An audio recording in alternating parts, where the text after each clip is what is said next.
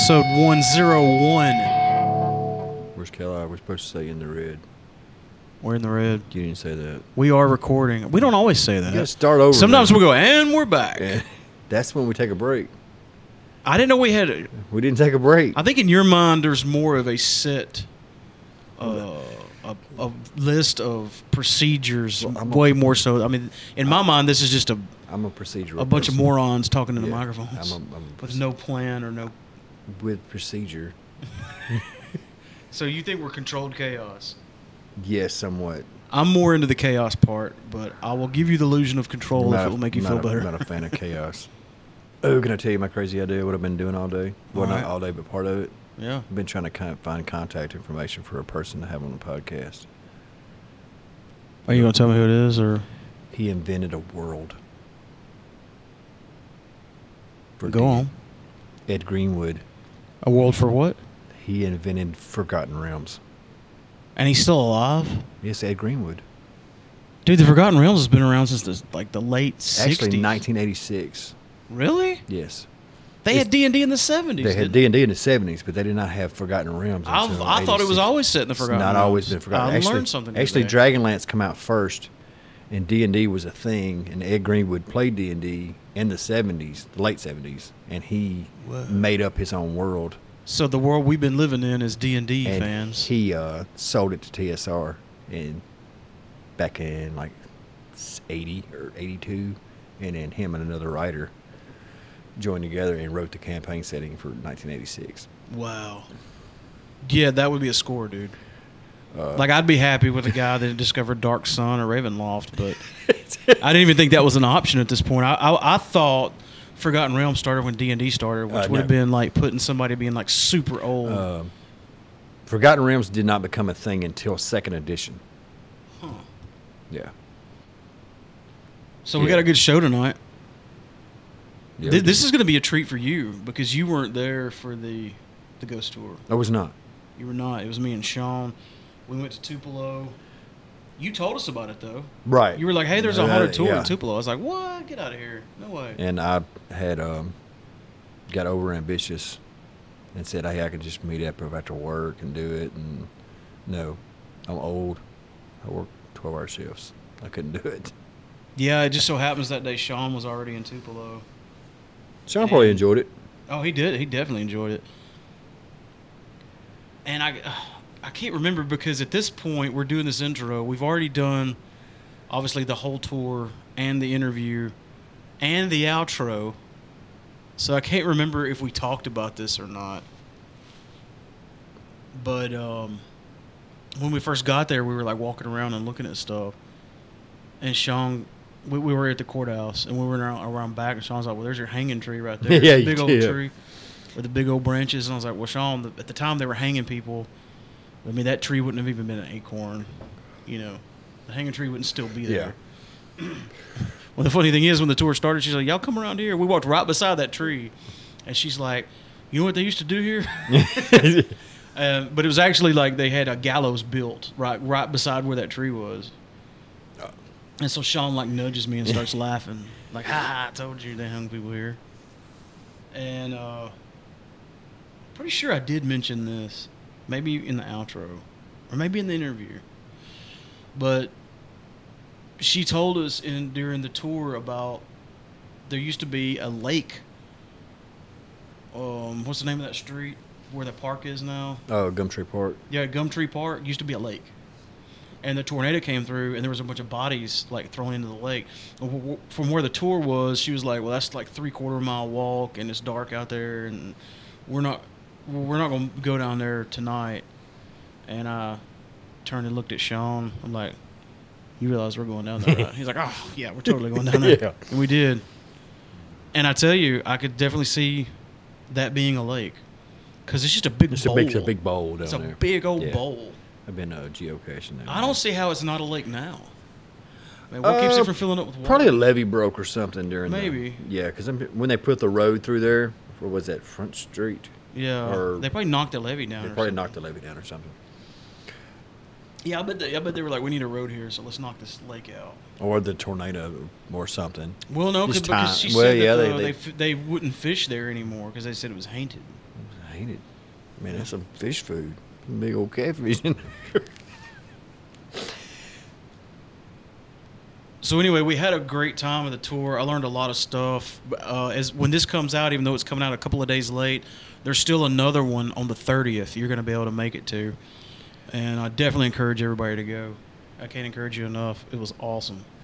I mean, it's like, and you'll hear me say this in the interview. It's like I don't care if you don't like Ghost, you would still enjoy this. You know?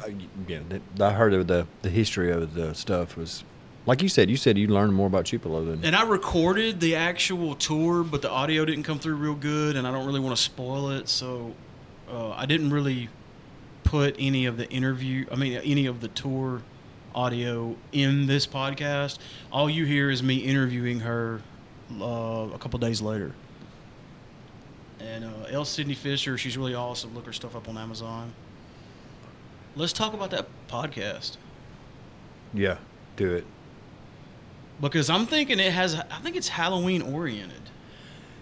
Expect. Well, you haven't listened to the latest episode, I haven't listened to the last two, but uh, or maybe, or maybe they knew these two episodes would come out in October. It's- It, it seems Halloween centric. well, it's, it's relative to the podcast. Either way, Either way, is that right? you can hear me googling. Yeah. Uh, I doubt they're going to give us a schedule. Number of episodes ten and seven just came out, so it'll probably end in November. It's called Wolverine: The Long Night. It's free on Stitcher, which, by the way, you can totally listen to Real Pop Culture on Stitcher. Shameless promotion. Ah. Uh, oh, it's on Apple Podcasts now. Yeah, that's it where I listen. wasn't originally, Yeah, uh, yeah. according to this. I listen to it on Stitcher Me too. just because it's it's it's their product, so it's easier and it comes out. I think it comes out first there. It is like really good, and I'm I'm gonna promote the crap out of it. And they're not even giving us any money because I want this to be successful because I want them to keep doing stuff like this. Yes, It's Uh, really cool. And like you though, my only complaint is that it's too short. Every episode's only thirty It's like minutes. 30 minutes. but it's got seven out now. Right. So if you haven't listened to any of it, you you can binge quite a bit at this point. Actually, the listening to this, uh, it's called an audio drama. And listening to this audio drama led me to another one that I listened to. Oh, it's a full cast. yes, a full cast. And the dude that does Wolverine sounds just like oh, Wolverine. yes, he's, he does a good job. That's spot on, Yeah. Wolverine.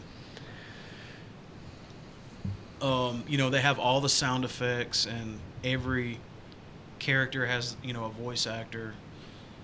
It's just really cool. The music is good. I mean, you could tell it's done by, you know, a, a big budget company. And uh, it's not your typical. It's not your typical story. It, it's it's it's a it's an audio movie. No, Is what it is. it's, it's really good though. I'm glad you told me about it.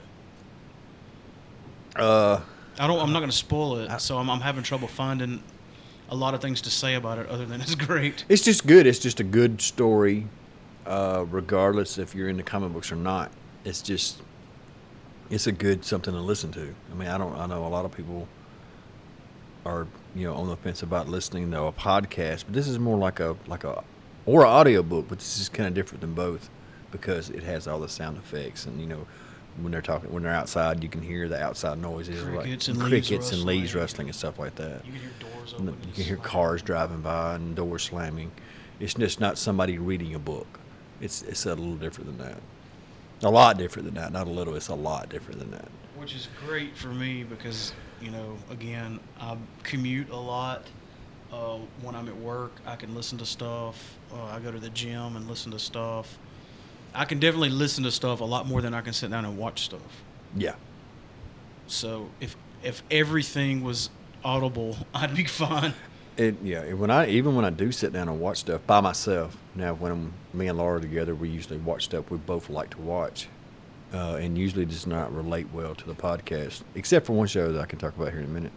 But uh, I was just thinking that. Yeah. Wow, you read my mind. But like, for oh, the- can, we can create a segue here. for but for the most part, you know, if I'm by myself, I just watch YouTube because I like to learn how to cook different things. I watch a bunch of recipes on Stillhead Trout. I'm gonna cook some food. You know, Sean watches a lot of YouTube. Sean likes them cooking. Me and uh, he like he, He watches the- everything on YouTube. Yeah, Like he's seen season one of YouTube. yeah, For real, there's everything on like there. all of YouTube season Yeah, one. I watch uh, a lot of stuff about making beer, ideas about making beer, ideas about making stuff to help me make beer, uh, and and cooking videos. Another thing that, and this won't apply to you, but there's a lot of comic books that I want to read, and there's a lot that I do read, but there's a lot that I want to read that I don't have time to read, and I know I'm not gonna read them. But there's like a lot of these little shows that will like give you the the rundown, like give you Mhm. the synopsis, and kind of like they don't really read it to you, but they they basically spoil it for you, which is okay, because I know I'm not gonna read it, so I want to know what happens. So they tell you what happens. So I, I watch a lot of stuff like that on YouTube, and a lot of stuff like that is really good to go to sleep to. Like you have it on your iPad, earbuds in. You wake up the next day, you're mm. like, oh, I just go to sleep. I wanted to go to sleep. oh well. Not all of us have that luxury. I can't just go to sleep. And the people that can do that annoy me because I'm jealous. oh, by the time it, I go like to they sleep. some people can call their shots. They can be like, That's it's Laura. nine ten right now. I want to go to sleep at nine eleven. yeah, And at nine eleven they're asleep. yeah. That's Laura. That makes me mad. I cannot do that. oh, I absolutely cannot do that. I Matter of fact, if I try to say, "Oh God, I got to be at least at least asleep by 11. At twelve, I'm like, "Son of a bitch!" I will. That's why day shift. When I swap back to day shift, is so hard for me, especially that first couple of nights because I got to transition from staying up all night. Getting that Sunday, I got to go back to work Monday morning. I try to get in bed by eight, just where I can be to bed by to sleep by ten o'clock. So it sucks. Laura can sleep twelve hours. We'll get up, go get something to eat, and come back. You know, three hours later, and she's like, "I'm gonna take a nap." Mm. There's no way. No way. so anyway, go watch Wolverine. I mean, listen to Wolverine: The Long Night. It's it's as good as a show that you really like to watch. And speaking of shows you really like to watch, I didn't recreate, recapture the magic of Yeah. the segue, but I tried to try to recreate it. Uh, what's up with The Walking Dead, man? We're two episodes in. We can we can talk about it. No spoilers. Uh. Okay, how do I say this without sounding weird? I see what direction they're going. Okay. I'm not. I- I'm kind of okay with what they're going, Okay. but I think they're trying to push it too fast. But I think they may have. I don't know. But I don't like it. I guess don't like I it? don't really like it. Okay. Uh, it just seems too forced. I guess I know what's going to happen. They're trying to force a wedge in between uh, Maggie, Daryl, and Rick. That's what it seems to be going on. And well, that was being crafted at the. at the end of the other. At the last but season. now it's like they're like hitting it hard. I mean, a the last scene. the last scene was them going. They're yeah, I'm mad. Uh, mad. I'm mad. but uh, now it's just ridiculous. Now the thing I do like about it is I can't remember. We should have. What's that guy's name? You, you, you're not prepared, Mark. Neither am I. Uh, I have no idea what you're talking about. I can't even Google. the guy that was uh, one of the protagonists, I guess you could say, from the Saviors. It's his first season. He's not. He wasn't in it. Oh, the guy that was a pirate. He was in a Black pi- Sails? he was in Black Sails. He played. He was in Shameless. Uh, I'm IMDBing this uh, information. he's a great. He's a good actor. I like him. He is. He, he was really good in Black Sails. And his name is. Zach McGowan. He's he's McGowan, he's he Vane. He, he's Vane. I should have knew that because it sounds like Bane. Yeah. Which I'm not caught up on Black Sails still. Really? Yeah. Oh, dude, that's an awesome show. I was liking it, but I don't know why it fell off. I can't really describe it. Time, I guess. But anyway, go ahead. Now He's, that, uh, that we know who we're talking about, and, and I, I won't get in trouble. I've read. I've l- listened checking. to some. Uh, I know who else is going to be in coming in, and he's not there yet. This is what I don't know. I, I hope it's true. I heard Ryan Hurst is going to be in there. really? Yeah, you know who that is, don't you? No. That's Opie from Sons of Anarchy. Oh, I've never watched Sons of Anarchy. You would like it. I believe you. You would like it Yeah. for a while, for a little bit. By the last season, you'd be like, okay, this needs to end. But you you'd like it. You should watch it. Well, let me give you an idea of how behind I am because there's so many shows that I try to watch. I just started power binging, by the way, like binging beyond binging Parks and Rec. I've never watched Parks. You wouldn't like it. It's silly. I, it's I, funny. I know you're behind because you like was Parks like, and Rec came on in like It's, 2000. it's like a month ago you watched Saw. and I liked it. Uh, yeah, Parks and Rec. I wouldn't that or The Office. Don't. That's not my kind of humor. Parks and Rec is a lot it's like not. It's not. My- Not my It's kind of. not, but it is. It's not my kind of humor. You wouldn't. No, I know. That's why I said you wouldn't like. It's silly.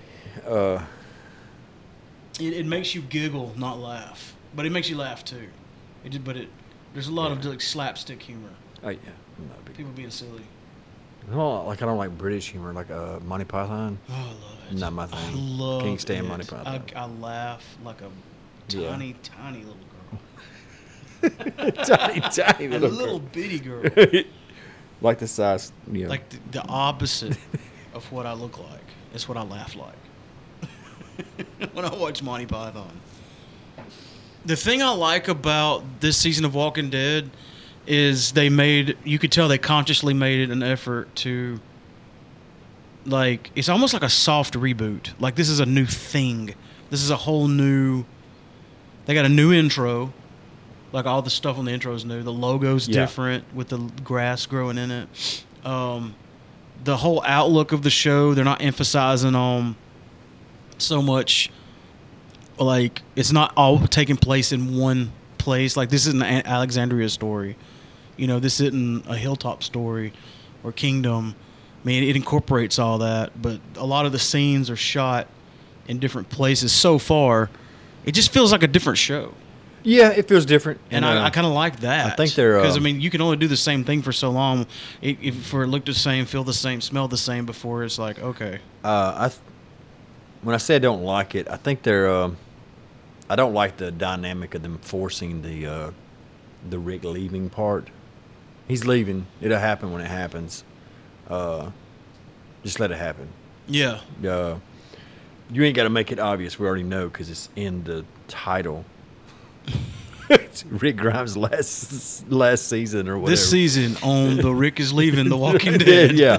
Uh, so, but I think it's building. I think it's a good foundation for what's to come because I think the Whisperers, which is what's coming, is going to be I a was just googling that to make sure I got the Just what they're is called. gonna be a- as soon as that comes in, I think they're gonna that's gonna throw off this whole uh, soap opera Right. drama. Uh, like they got Facebook drama going on at a time when there's no Facebook between the different Oh, yeah. establishments and leaders.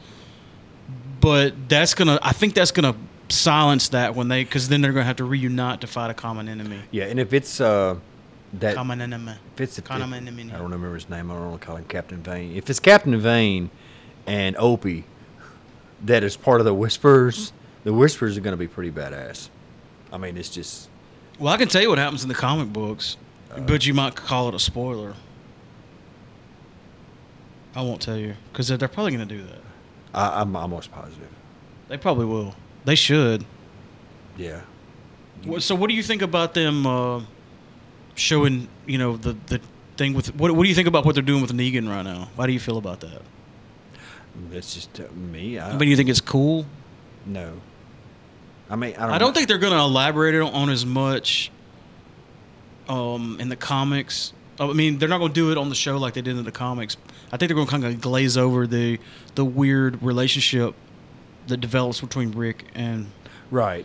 Uh, Rick and um, Negan. But in the comic books, they it's it's it's weird. Like they don't become friends. but, there's a commonality between them that they get. It, I- it reminds me of when like Professor X and Magneto were playing chess together. That's not. That's different because they was friends before. Yeah, they were trying to be friends. They were. I mean, they were friends before, but it and then reminds became me of enemies. it because they might have even. I don't think I don't think Negan and Rick ever played chess like through the bars, but he would sing to him. And no, I'm not kidding. that look you gave me, I was like, I thought you knew I was being sarcastic. I don't know. I thought. I. I just think it's weird. I'm on Team Mag. I'd have killed his ass. I'm just saying. You can't. Well, I mean, Carl's dying wishes that there's another way. There's another way. Yeah, true. But there's another way after I kill him. That's how it'd have been. I mean, It's like, all right, Carl, I will do everything you said. as soon as we right set- after I do the main Sit- thing you said not to do. as soon as we settle this score, we got you know.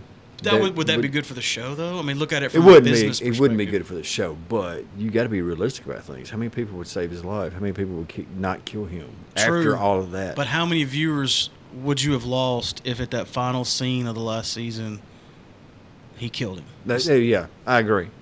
Nobody would be watching the season, which I've heard that there's a huge drop in viewership this season, but I don't think it has anything to do with the direction they've gone. I think this has been kind of building for a while. I don't think they should have let it out that Rick was leaving. I think that would have been a bigger spoiler, and I think it would have been a. I think, I think they're saying Rick's leaving. I think they try to draw in more root, uh, viewers because of it, and I think A lot of people quit watching when Carl died. I think. yes, I think did. that was the the beginning of the second phase of the end. Which I mean, it's it's had a good run, and it's not going to stop. I mean, there's going to be enough leftover viewers, but it being that household like thing Yeah. that you know all the family gets together and watches It- it, it's like a Game of Thrones type thing where everybody is watching it and talking about it. it. That's that's fixing to be that's over. It's already over. It's ran its course. Yeah. I mean, it's the whole. There's a zombie apocalypse, and we got to run around and survive and kill people. It's it's cool for entertainment, but as far as hey, let's build a community and build a government and be responsible is not. Well, I mean, a, a zombie movie, in my opinion, or a TV show, rather, is destined to have a very, very short lifespan. Right. Because zombies are dead, and dead things don't last that long. Right. They're going to decay away and turn into nothing, and And they're, they're going to Doing be a- more zombies. Doing an awesome job at that. It, it, They are making that- them more decayed. They, they they are doing a great job. But at that. realistically, they would have been pretty much. They would have the zombies would have fell apart eh, after like season one. Yeah, You know, I mean, it's they're dead. They're Yeah. they're decaying. If you take a just a carcass of any kind and just lay it out and lay for, it out in the mm-hmm. Georgia sun, for three years. it ain't gonna last It ain't very gonna long. last that long. Even if you do somehow reanimate it, it's it's just gonna just. bleh. Like you ain't gonna have to fight it. right. You ain't gonna have to worry about it biting you or chasing you. Oh do you imagine what it smells like? Man, I bet the I bet the zombie apocalypse stinks, man. Stinks worse than the past. It's just like a bunch of dead bod- dead bodies. What? I mean, they say, "Oh, I think there might be a herd coming." You'd be able to smell that herd from like miles, right? Have we, were we talking about that uh, on here, where we were talking about how bad it, it must have stunk back like years years ago, like years ago, like antebellum. Like you had these big, nice, fancy mansions, but they had like chamber pots. Oh yeah, And a chamber pot is literally because your outhouse was like yards. yeah, a yards away. way away from your house because you didn't want that stink. You didn't have a septic tank or sewage. It's you just- just had a big hole. It's just poop. piss and poop in this five gallon bucket over here. But you would like pull out this pan from under your bed, drop trowel, it did take care of business. and just blow, just blow it up and slide it back under your bed and go to sleep. no, I couldn't do it. No, no, uh-uh. absolutely no. not. No air freshener, no scented candles.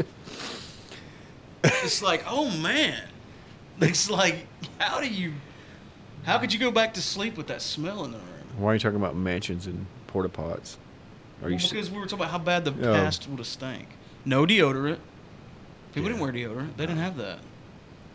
That may have had some like later on. They may have had some oils or something that made you smell better. But the past would stink, man. You don't want to time travel in the past. you stinking? You don't want to go to the future if there's a zombie apocalypse. Uh-uh. That's gonna stink. Stay where I'm at. Where it smells good in the, in the, in the smells present. Smells It presently smells good for the most part. I got my my degree. I do not have a chamber pot. I got my degree, my outdoor plumbing, and my Acqua di Gio, and we're good. That's right. I'm like Joe Rogan though. It is weird that we have to put chemicals on our armpits that that stops them from producing sweat just so we don't stink. Some people put Botox in their armpits.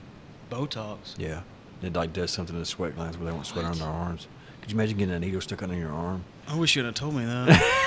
Because now I'm gonna Google it. I've heard. I don't know if it's Armpit real. Botox hashtag. I'm not getting a ar- needle stuck under my arm. It, uh uh It sounds like it would hurt. Wow, what a rabbit we just chased. What a smelly rabbit. Set raptor piss we drink. Yeah, I, we're supposed to get a buzz on our outro, and we're like buzzing on the intro. All right, are we done talking about The Walking Dead, or do you need to say anything else? I'm done with it. It's only been two episodes. Whatever. It's been good though. I mean, I, it's been It's- okay. Yeah, it's been good. I like you know. I I'm like, like, you though. I mean, I'm not into the drama, but I think we're about to see the end of that whenever the Whisperers show up. Yeah. But I like what they've done with. How do you think they're gonna kill Rick? That's not a spoiler, by I don't the think way. he's. Gonna, I think he's gonna leave on that. I think he's gonna leave on a helicopter. Oh, so you don't think they're gonna kill him off? Mm-mm. He's gonna leave on that helicopter. Ooh, leave it open to where he could come back like in season 50 Yeah.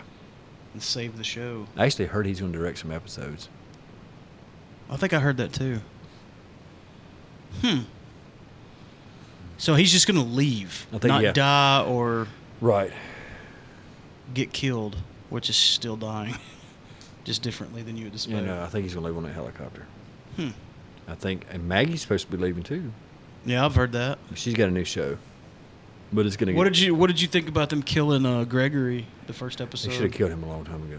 Yeah, it's been a long time coming. I right? mean, just being around people that we like that get on your nerves, you you kind of pop off on them every now and then, like, "Hey, dude, you need to shut up." But Yeah. if you don't like them, yeah, it's gonna come to a head pretty quick, and that should have come to a head a long time ago.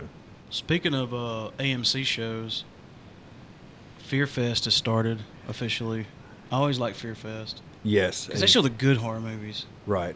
Like all like they like they're playing horror movies from now to Halloween.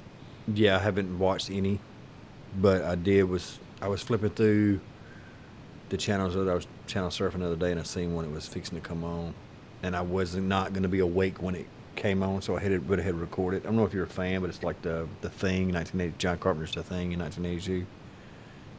I remember it. It had uh, Kurt Russell in it, Yeah, man. so uh, I'm going to rewatch So it. movies I so need it's to been so long rewatch. since I watched it. I'm going I'm to gonna watch come it to your again. house and watch it with you. I'm going to watch it again.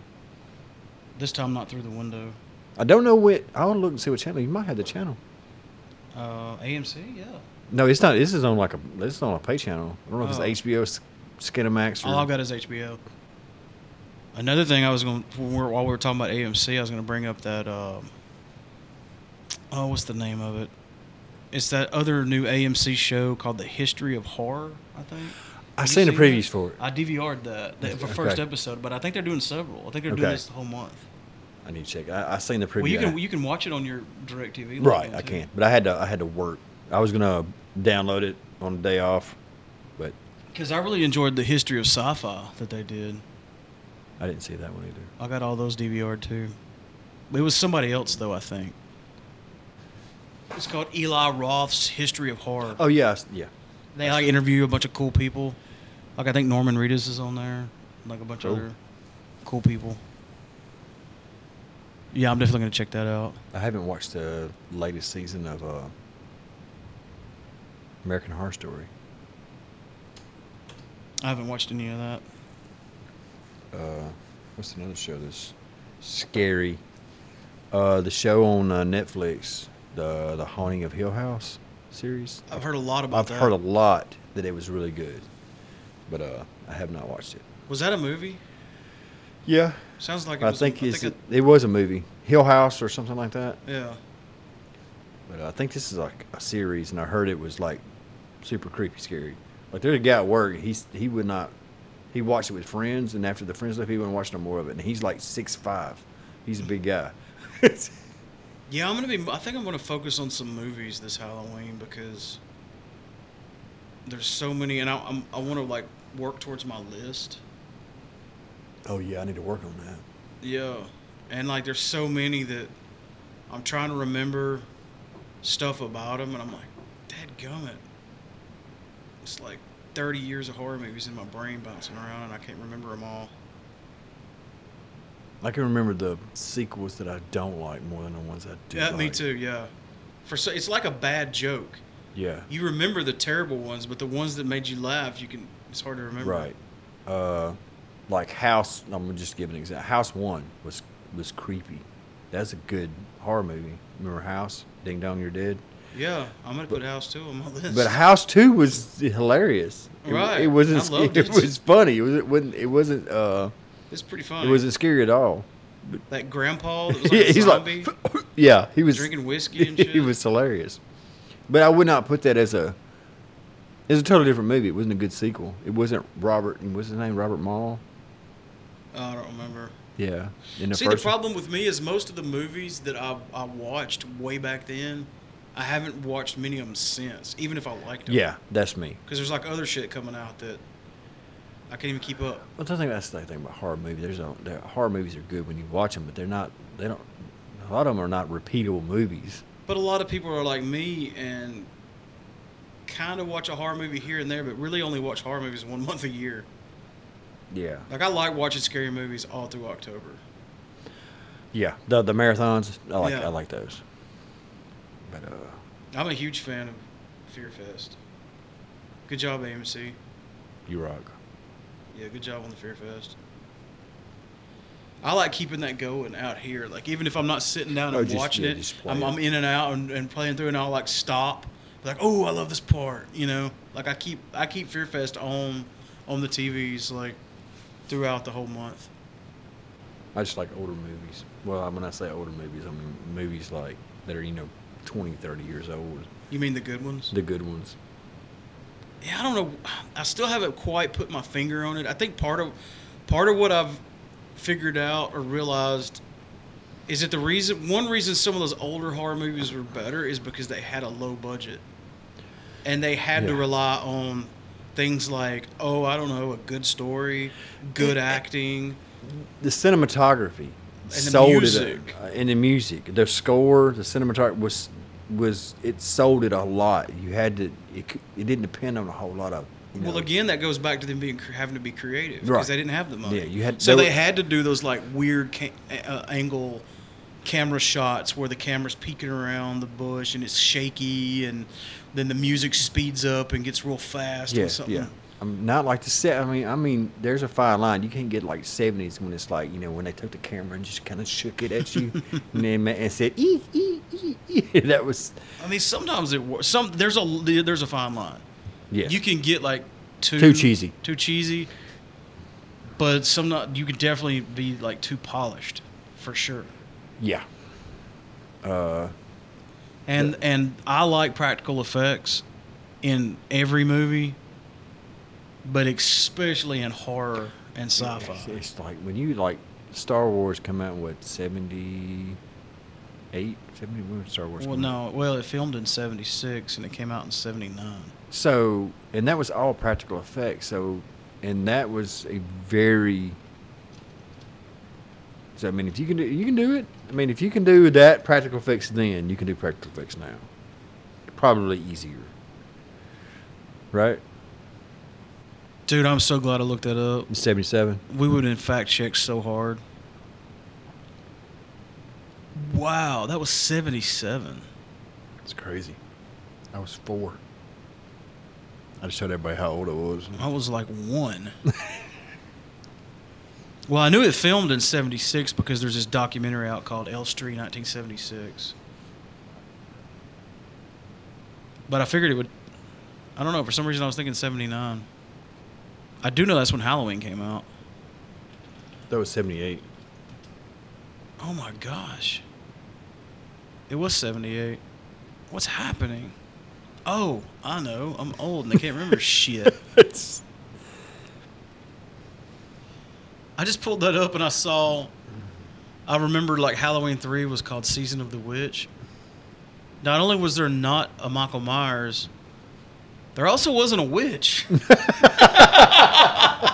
that's in the freaking title. Are you Wow. kidding me? I was watching I Blair. should have called it Christmas. Because there, there was, I mean, it was nothing in there. they should have called it Thanksgiving. Yeah, nothing on the cover or the ti- or the name was uh, depicted in the film at all. I don't think there was a season either. Hell no, there was no There definitely season. wasn't a witch. Yeah, They want a Michael Myers. What are we doing here, people? I watched uh, Blair Witch 2 the other day. It was on. It, it popped up. was on like a book of shadows. Tell you something. Blair Witch Book- Part 2. It was more like a movie than a documentary. It had a tagline though. It was like Yeah. Blair Witch Two Book of. Hang on. Blair Witch Two. Seasons of the Witch. No. the Book of Shadows. What did I say? Book of Spells. You said Book of Shadows? Oh, okay, I got it right. Budget 15 million, box off 47. That was in 2001. That would. Oh no, that was in 2000. That would not happen today. Today you would not get 47 million at the box office for that movie. I don't know. It's because you're getting you're getting people was- that like the first one. They were jumping on the first one. yeah. Uh, to me, that was a good standalone movie they should have done and not put the Blair Witch. It was. They should have not. Did, they should have just called it Book of Shadows. They huh? have. Should Yeah. Was there a book in it? Uh, were there some remember. shadows? I just remember there was a guy chick's boobs. I watched it, but I barely remember anything about. it. I watched it in the theater. I, yeah. I didn't, but a lot of people, a lot of people flocked out to see that just because of Blair Witch. Yeah. This is like a long intro. We don't ever have intros this long. No, I think we're just bored. I think we're just bullshitting and the world's listening. Hey. We're part of it anyway. It's content. You can rearrange it and put it put it wherever you want to, right? no, I'm gonna leave it for the intro because I've already I've already finished everything else. I've even done the graphic for this already. Nobody ever talks about that, but I do a custom image for every show. It's just that I think I go that extra mile. I like the 100. I like the little That uh, was good, wasn't it? the music for the 100th episode. Boom, boom, boom. Yeah, That was uh. the wrestling thing. That's No. what I, that's what I incorporated with. Well, yeah, Ric Flair uses it, but that's a there was the a Space Odyssey. there was a thing. wrestling show that played that. for that, but what are they gonna get? Yeah. Oh, another thing I want to tell everybody we're doing. Have we? We haven't done any announcements. None. None. What kind of intro is this? Are there any announcements? Well, not now. Okay. We're part of what we're gonna do this month. We we've already done one huge thing. Do you want to give a teaser on that? I don't know how to give a teaser without giving it away, so let's don't. I agree.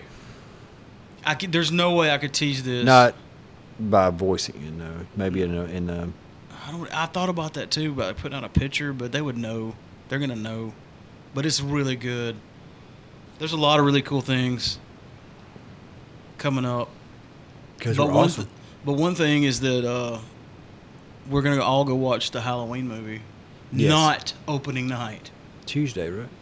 We're gonna watch it that Tuesday That Tuesday. because that's like bargain night Right. at Buffalo Wild Wings and at the theater. Like that. Boom. All right, we need to get off here because I got to edit this stuff and Yeah. get it online. Episode 101. 101. Stay tuned for my interview with L. Sidney Fisher. Shadow Stalkers Paranormal is a nonprofit organization, a level headed team with a knowledgeable background who tries to explain and debunk, not taking things solely as paranormal. They try to help their clients with an understanding about the paranormal. Shadow Stalkers Paranormal also gives back to the community by way of sponsorships, such as this one, fundraisers for historical sites and individuals with terminal illnesses. They strive to make their team better and make a difference. You can find them on Facebook, facebook.com slash Shadow Stalkers Paranormal 38821. They're ready to believe you. All right, well, I'm on the line with author L. Sidney Fisher. Uh, how, do, how do you want me to refer to you? What do you want me to call you? You, you can just call me Sidney. It'll be fine. Sidney? Okay, great. Um, how many books have you written so far? Um, I believe there's about 12 or 13 out. 13 wow. has been the magic number, you know. Okay, well, I picked up. I went on Amazon and I got. Uh, I guess that's volume one, The Haunted. Right. I, I had to power read it, uh, for, just to prepare for the interview. And one thing that caught my eye, I'd, I'd heard a lot of these stories, of, of course, growing up in the area, and uh, the the what was it, The Haunting at Hibner? Am I saying that right? That one really caught my eye. Like whenever you do a segment in, in one of your books about a certain place like I'm, I'm, I'm imagining like there's a lot of investigation and interviews and you have to spend a lot of time. What what was it like preparing for that that segment of your book? Well, with any with any of the book projects that I that I began, especially in the haunted series, it does involve um, a lot of interviews, um, um, a lot of investigations as far as paranormal investigations. Sometimes I'll go into uh, a place and let's say I won't necessarily do a full blown paranormal investigation where I use a team, but I may just go in and spend some time there and do some clairvoyant work. Um, you know, for people who understand what clairvoyance is, you know, it's being able to you can pick up on uh, energy. Uh, that's an empath as well. But a lot of clairvoyant, I mean, most empaths have some clairvoyant abilities. Um, so I use some of that to kind of tap into the energy that was left over if it's a residual type haunting. And a lot of times I can tell within just a few minutes, depending on the location and stuff. So when I go in to, to investigate a place or research a place, um, I'm not really there to necessarily to, to debunk a haunting. Um, because, like I explained the other night when we were doing our historic tours, I'm already a believer. Um, and so when someone is telling me that they're having paranormal activity in their home or in their business or that kind of thing, I am there really to find out why this is happening. Uh, now, the debunking could come into, let's say they've got an electrical problem that's causing some strange phenomena to happen. Uh, naturally, of course, that would be a debunking situation. But if if the criteria matches based on what the person is telling me, if that criteria criteria matches um, a real haunting, then I'm really there to find out why it's happening to begin with. Um, there's always a reason. I mean, if it's it could be just residual energy left over from someone who uh, or some situation that had happened uh, in years past, or it could be actually an intelligent haunting where there is a spirit that's not willing to move on for one reason or another. So it, it gets, you know, that's where the history comes in, and that's where I get into finding out um, specific details about places that we're looking at. Right. You brought up the word uh, empath, and uh, that was a, n- a new word for me. I actually put it in my notes, and uh, educate me there on what that is. Is that someone that's good, like paranormal sensitive? Yeah, uh, it, I'll, I'll tell you, if, if an empath, if that word is new to you, definitely do a little bit of research on it and figure it out. You may be an empath yourself. I will tell you that an empath is someone who is a very sensitive individual, uh, not necessarily in their feelings or emotions or that kind of thing, but they're able to pick up on the feelings sometimes of others. Um, even when someone is feeling bad, as if they're sick, they're able to sense those things in someone else. Uh, an empath also can pick up on uh, negative energy or a haunting uh, when they go into places.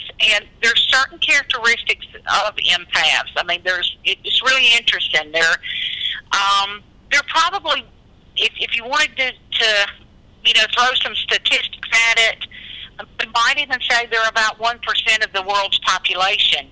But it's it, and, and that seems awful small, and but in reality, it's actually uh, that's a lot of people when you look at an empath and, and you ask, well, what kind of person can is would an empath be? I mean, uh, what kind of characteristics would they have, or specific personality traits? I will tell you that people who are Type A personalities are very creative, um, tend to be very highly sensitive people, um, and and that's you know, we base that too that they're really into. They are a little bit more emotional and high strung than others, but creative people, it, it does show up. Uh, highly sensitive abilities are, are commonly seen in people who have creative talents, whether it's a musician, an artist, a singer, uh, uh, you know, a painter, um, writers, you know, that kind of thing.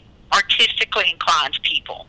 Yeah, the, it seems like people that, that think differently than the, the status quo of, of I guess what you would call the norm. It seems like they've they've got their finger on the pulse uh, a little better, and I'm glad I have a word tied to that now. Is that now? Is that completely different than clairvoyancy?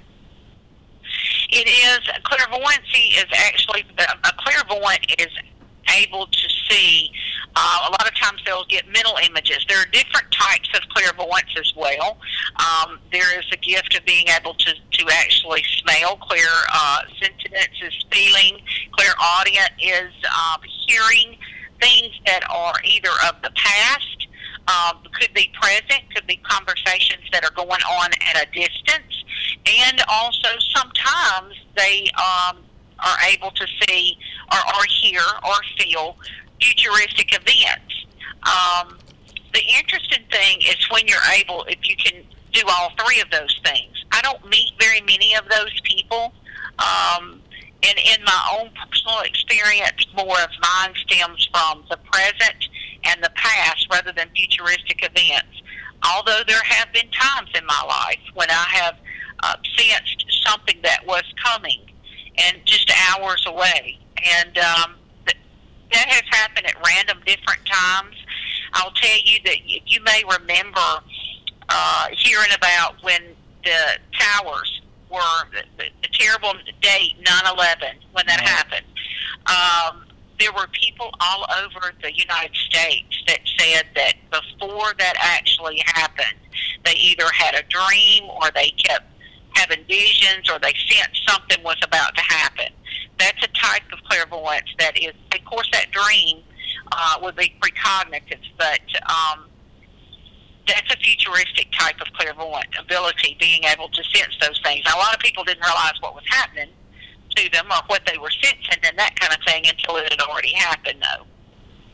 Yeah, I've I've been in that situation before where you just you kind of felt like dread and you, you didn't know what was about to happen, but you seem like and, and it's usually in hindsight you're like, you know, I had a bad feeling that something wasn't right about this situation. And then later something bad happens and it makes you go, huh, that's weird. And especially with dreams. Like if you dream about something, I almost everybody's had a dream about something and then it kind of happened, and you're like, what? How does? What's going on there? Am, am I psychic or what? like, how do you? Right, right. How do you dream something that it happens? Right. Well, those are called precognitive dreams, and there are people who actually have that divine gift, and um, their mission kind of in life is to spend a lifetime, um, you know, enhancing their abilities and things like that because they can actually uh, be helpful to others, and especially with dream interpretation, things Right. like that.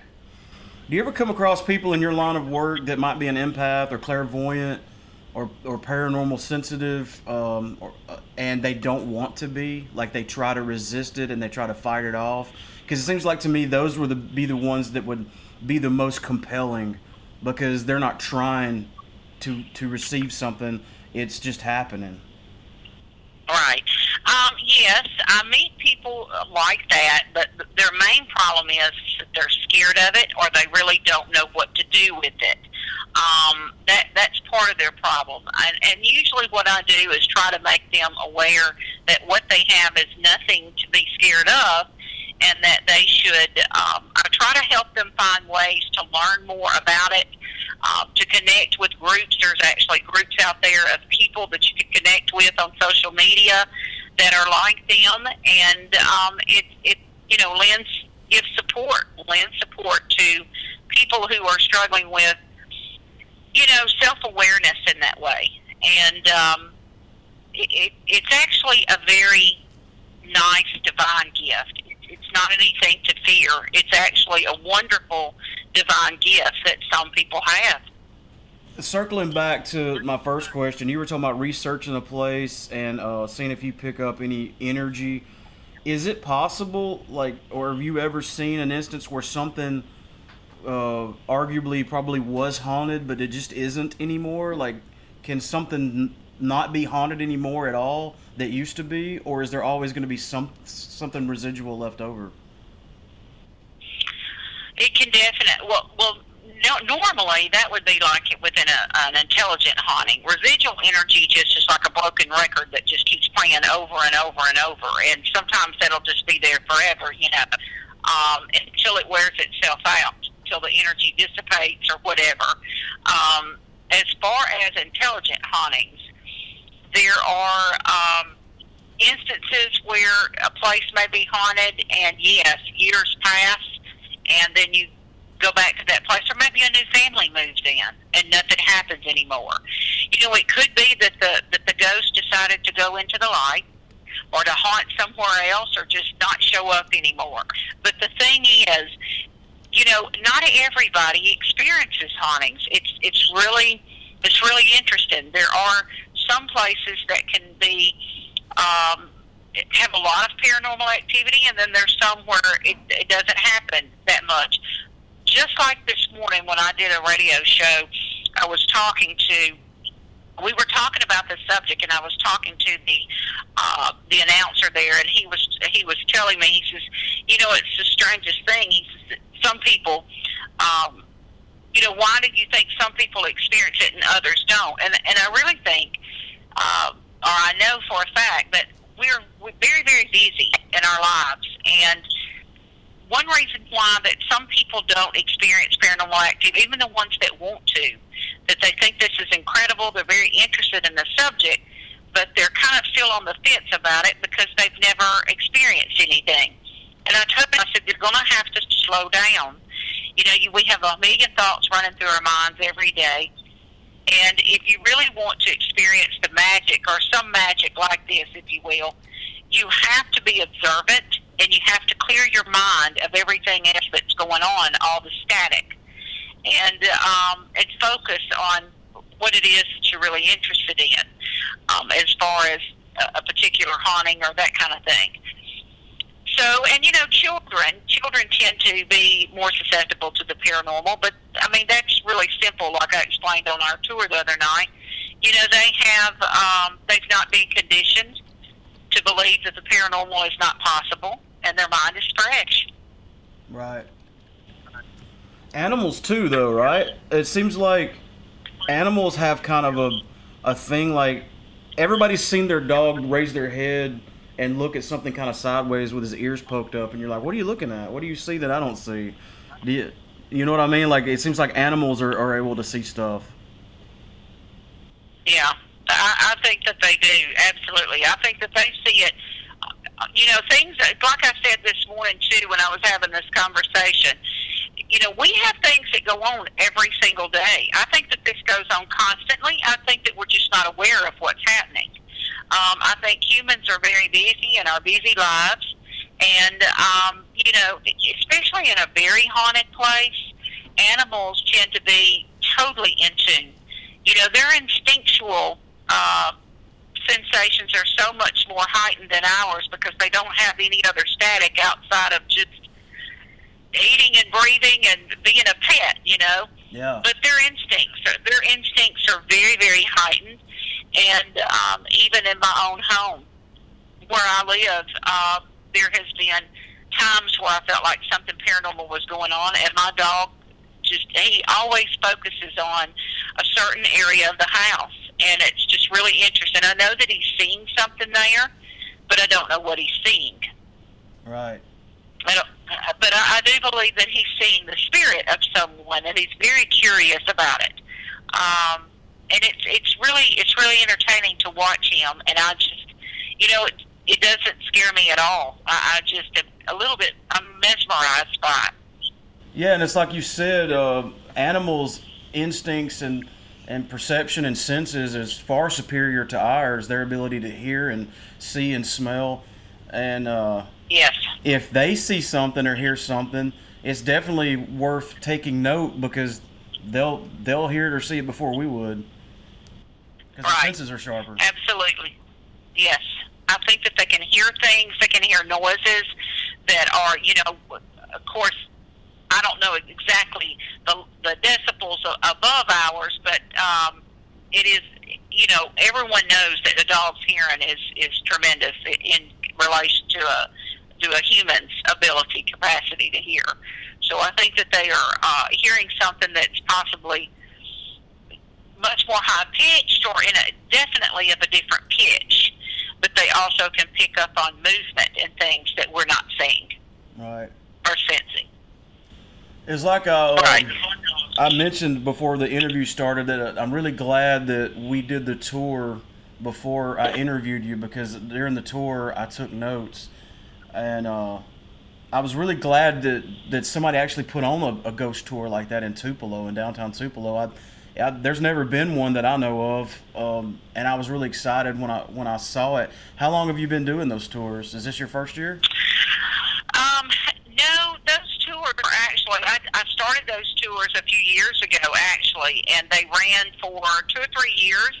Um, we were slammed. It, it, they, were very successful, but as my writing and everything be- began to take precedence, um, I just, I, I couldn't do all of it, and so I, I closed the tours, uh, period, you know, temporarily, and then the timing was just right to, to revive that. The timing was just right now. Um, you know, it was it was the right time to revive the tours because, um, you know, the downtown area is really booming and that kind of thing, and people are really hungry for this type of entertainment, and so.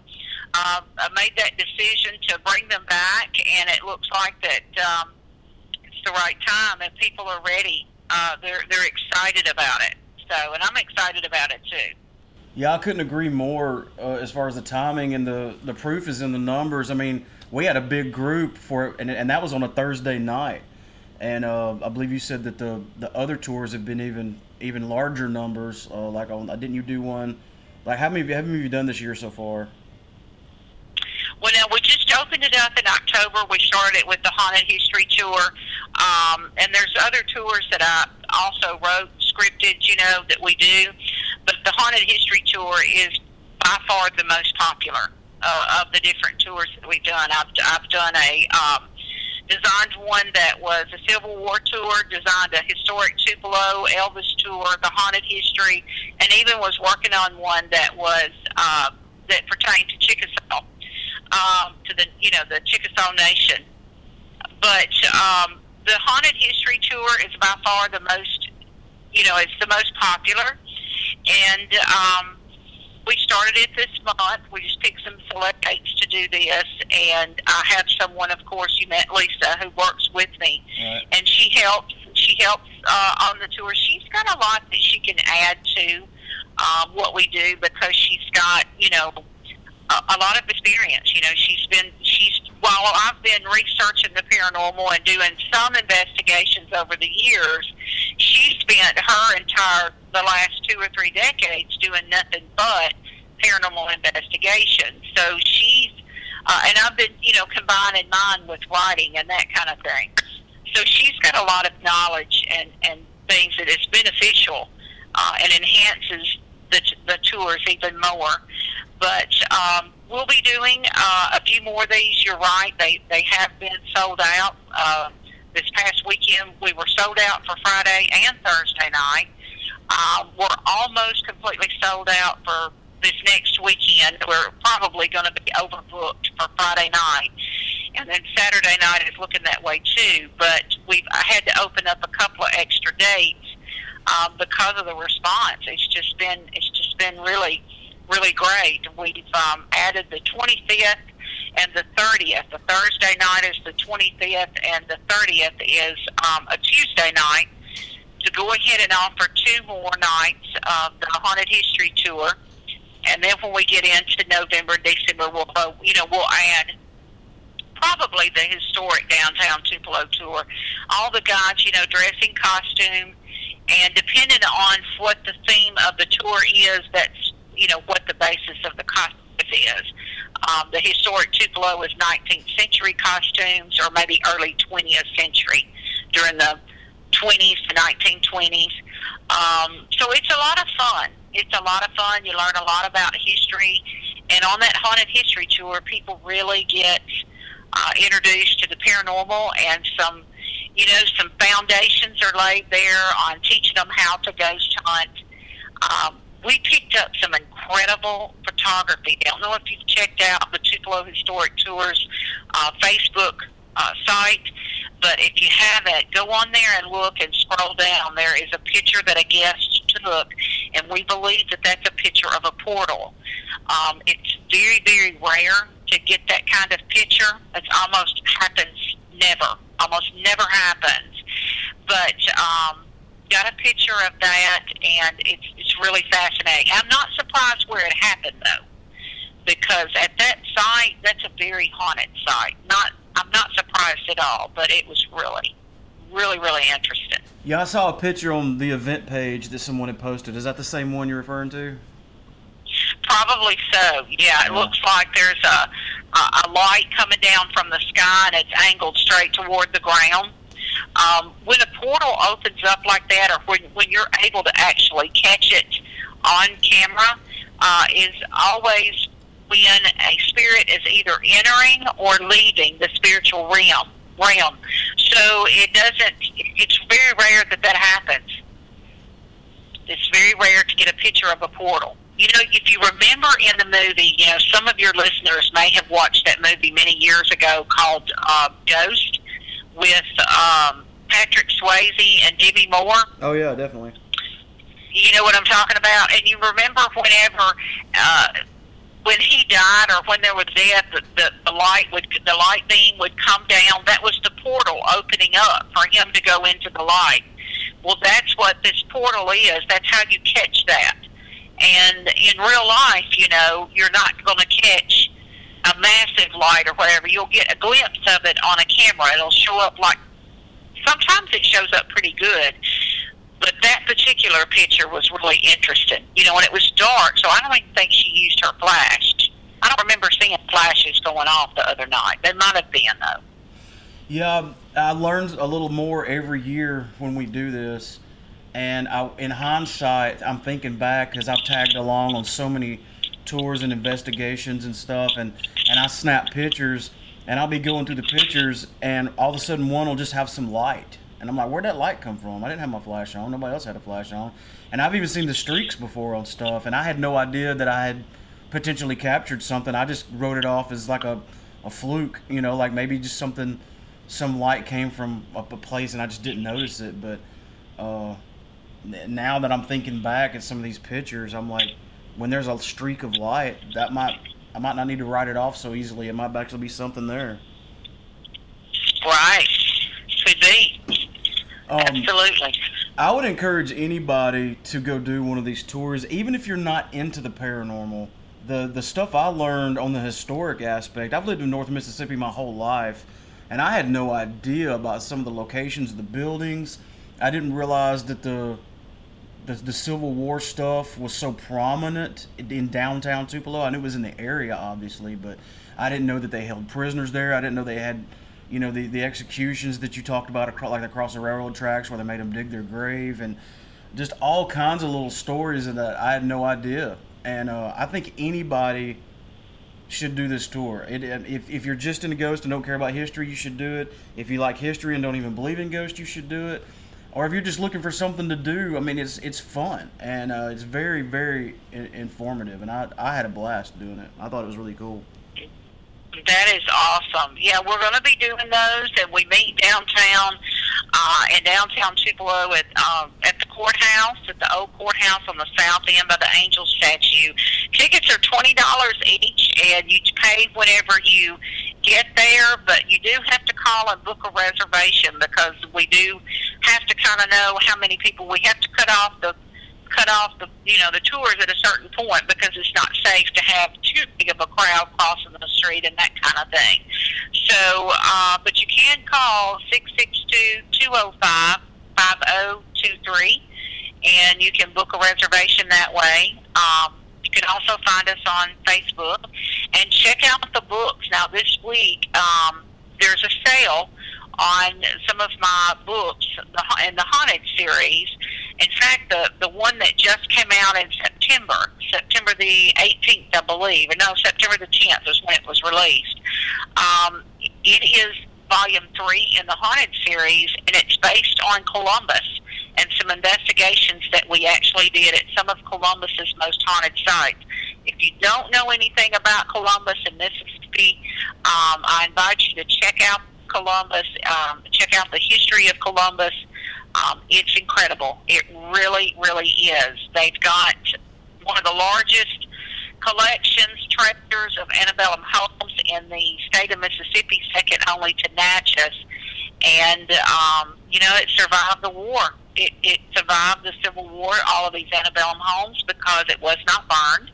Um, Columbus was used as a hospital town and a lot of the Civil War soldiers were transported there after the Battle of Shiloh. And if you know anything about Civil War history, you know that there were tens of thousands of deaths in the Battle of Shiloh. Um, so they were they were everywhere, all over the place. The ones that uh, not just the dead, but the the ones that were fighting for their life. And um, a lot of those ended up uh, traveling by train to Columbus, and they were put seems like every single home there was used uh, in some capacity as a hospital to house, um, you know, the sick or dying or wounded, and that town has got some kind of haunted history. Let me tell you. Oh yeah. It really, really does. I mean, I just barely tapped the surface. If I could spend, you know, a, a good year just completely focused on Columbus and their um, haunted history. There's no telling what I could come up with. You know, I've spent years here in Tupelo, and there's still so much more to explore. And Tupelo has an has a phenomenal um, haunted history, and it but it, Tupelo's is a little bit spread out. You know, we've got more than one battlefield in Lee County. Um, we had the Battle of Brice's Crossroads, and then of course we had the Battle of Tupelo that was fought really when you drive up and down West Main Street or headed toward Tonataca, like on Highway 6. I mean, you're driving right through the battlefield, and people don't realize it, but you were literally driving through uh, the area where soldiers just 150 years ago were fighting. Oh yeah. So, um, yeah, it's just it, you know, it's it's amazing when you think about it. So lots lots of haunted lots of haunted history. There's lots of spirits still here, definitely. Yeah, and I've always heard people say things like, you know, we never had any weird stuff happen until we remodeled our living room or until we started tearing up the carpets and redoing this and that and and it seems like ghosts don't really like change very much. They don't like you messing with their stuff. And there's so much construction that's going on downtown in Tupelo. Like, think about how much downtown Tupelo's changed in the last 10 years. Do you think that that, that kind of translates into a citywide thing like it does at a house where it can kind of stir up activity? Absolutely, and I don't think any of the ghosts have left downtown Tupelo. The night after you came and took the tour on Thursday, the very next night on Friday night, we had a presence that followed us for almost a quarter of a mile. And it followed us down, uh, when we got down to, uh, let's see, we were on Spring Street. When we crossed over and took that corner there, headed toward the railroad tracks, we were being followed. And uh, some activity picked up on the um, on the spirit box and a guest felt.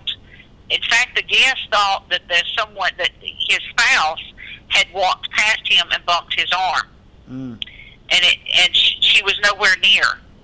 Uh, he he became he he stopped what he was doing and he was looking around, and it's it's so it's kind of funny to see the looks on people's faces who have not, really not ever experienced this type of thing, and then when they do, they well, they're just like anybody else, you know. We're all kind of shocked. Right. But it was really interesting, and there was a shadow. There was a shadow that followed us for quite a while, and it it went. The funny thing is, it didn't belong to anybody. You know, everybody has their own shadow. This particular shadow had no body to attach to, so it was really interesting. Um, you know, I tell people if you've taken the tour once wait a little while if you want, but come back and take the tour again and um, see what happens. Sometimes we add information.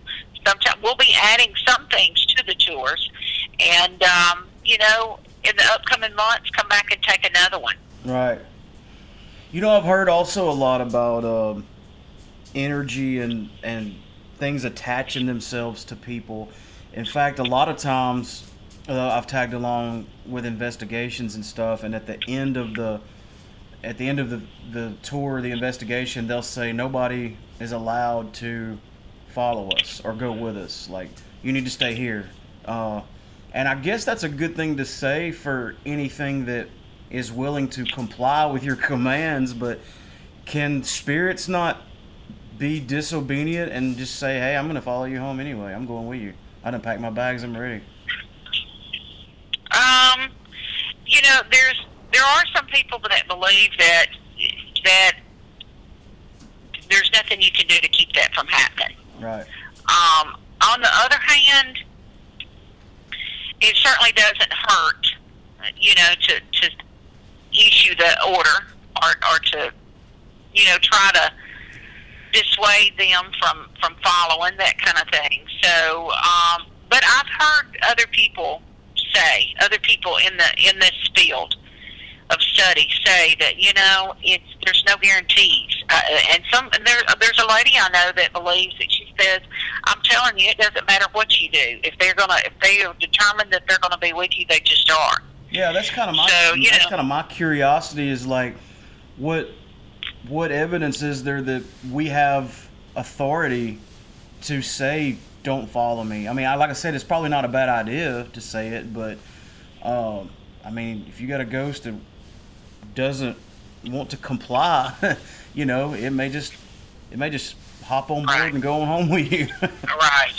Well, that's true. Well, I will tell you, you know, based on depending on if it's just a ghost, which is the spirit of a uh, of a person who once walked the earth in human form, um, that that's different, you know. But if it is something a lower vibrational being that you're dealing with, such as a demon or something like that, um, we do have the authority. We have biblical authority based on um, the authority that that Christ and through Christ that was given to us um, to order certain, th- you know, lower vibrational beings to stay in their place. So luckily, we do have um, we've got fighting back power um, through that. But um, as far as just a just a ghost or whatever, you know, sometimes you just um, you just have to hope that they will. You can stage stage the area. You can uh, do different types of things. You can say prayers. You can. But the one thing that I do tell people is remember this. Look, you have to be in control of your home and your surroundings. If there's something that's going on there that doesn't make you happy, you need to order it to leave and be very firm about it. You know, you are here in physical form, not them, and it takes a tremendous amount of energy for them to be able to move objects and do things like that. So you can't live in fear because they feed off of fear, especially the lower vibrational beings. Um, and most of the time, I really tell you, most of the time, if it's just a haunting based on a residual haunting, is just what it is. It's just a repeated energy or something that happened that just continues to play over and over and over like a broken record. But if it is uh, an intelligent haunting of a ghost that just doesn't want to cross over, really what you, I mean, you would talk to them like you would talk to, you would reason with them, talk to them just like you would talk to a human being um, who's still here. I mean, they're just separated from their physical body. Seriously. It's really that simple. Um, and in all in all of the years that I have been involved in paranormal research, I really have never dealt with a situation that was a mean ghost. I mean, normally when it's something that is, you know, bad that's going on or, you know, angry, I mean, it, that particular being ha- is something that's, it's a completely different situation. And that requires a completely different manual Yeah, yeah. to go by than just Right. than just telling change. a ghost to, to yes the rules change they do Um, So, yeah, because yeah. I've I've heard for years a lot of people say, you know, don't be afraid of ghosts because they can't hurt you, and that makes sense, and I get it, and I see where they're coming from. But at the same time, I've also heard of people getting bruises, people getting scratched, people being bitten, Yeah. hair being pulled. Yeah. And there's pictures of that. I mean, there's a lot of very compelling evidence that people actually have been harmed by ghosts. So, Yep. Where does you know? It's and it's hard to go. I, I would assume it's hard to say. Well, that's just a mean ghost, but that's a demon. Like, you know, it's how do you tell? How do you know?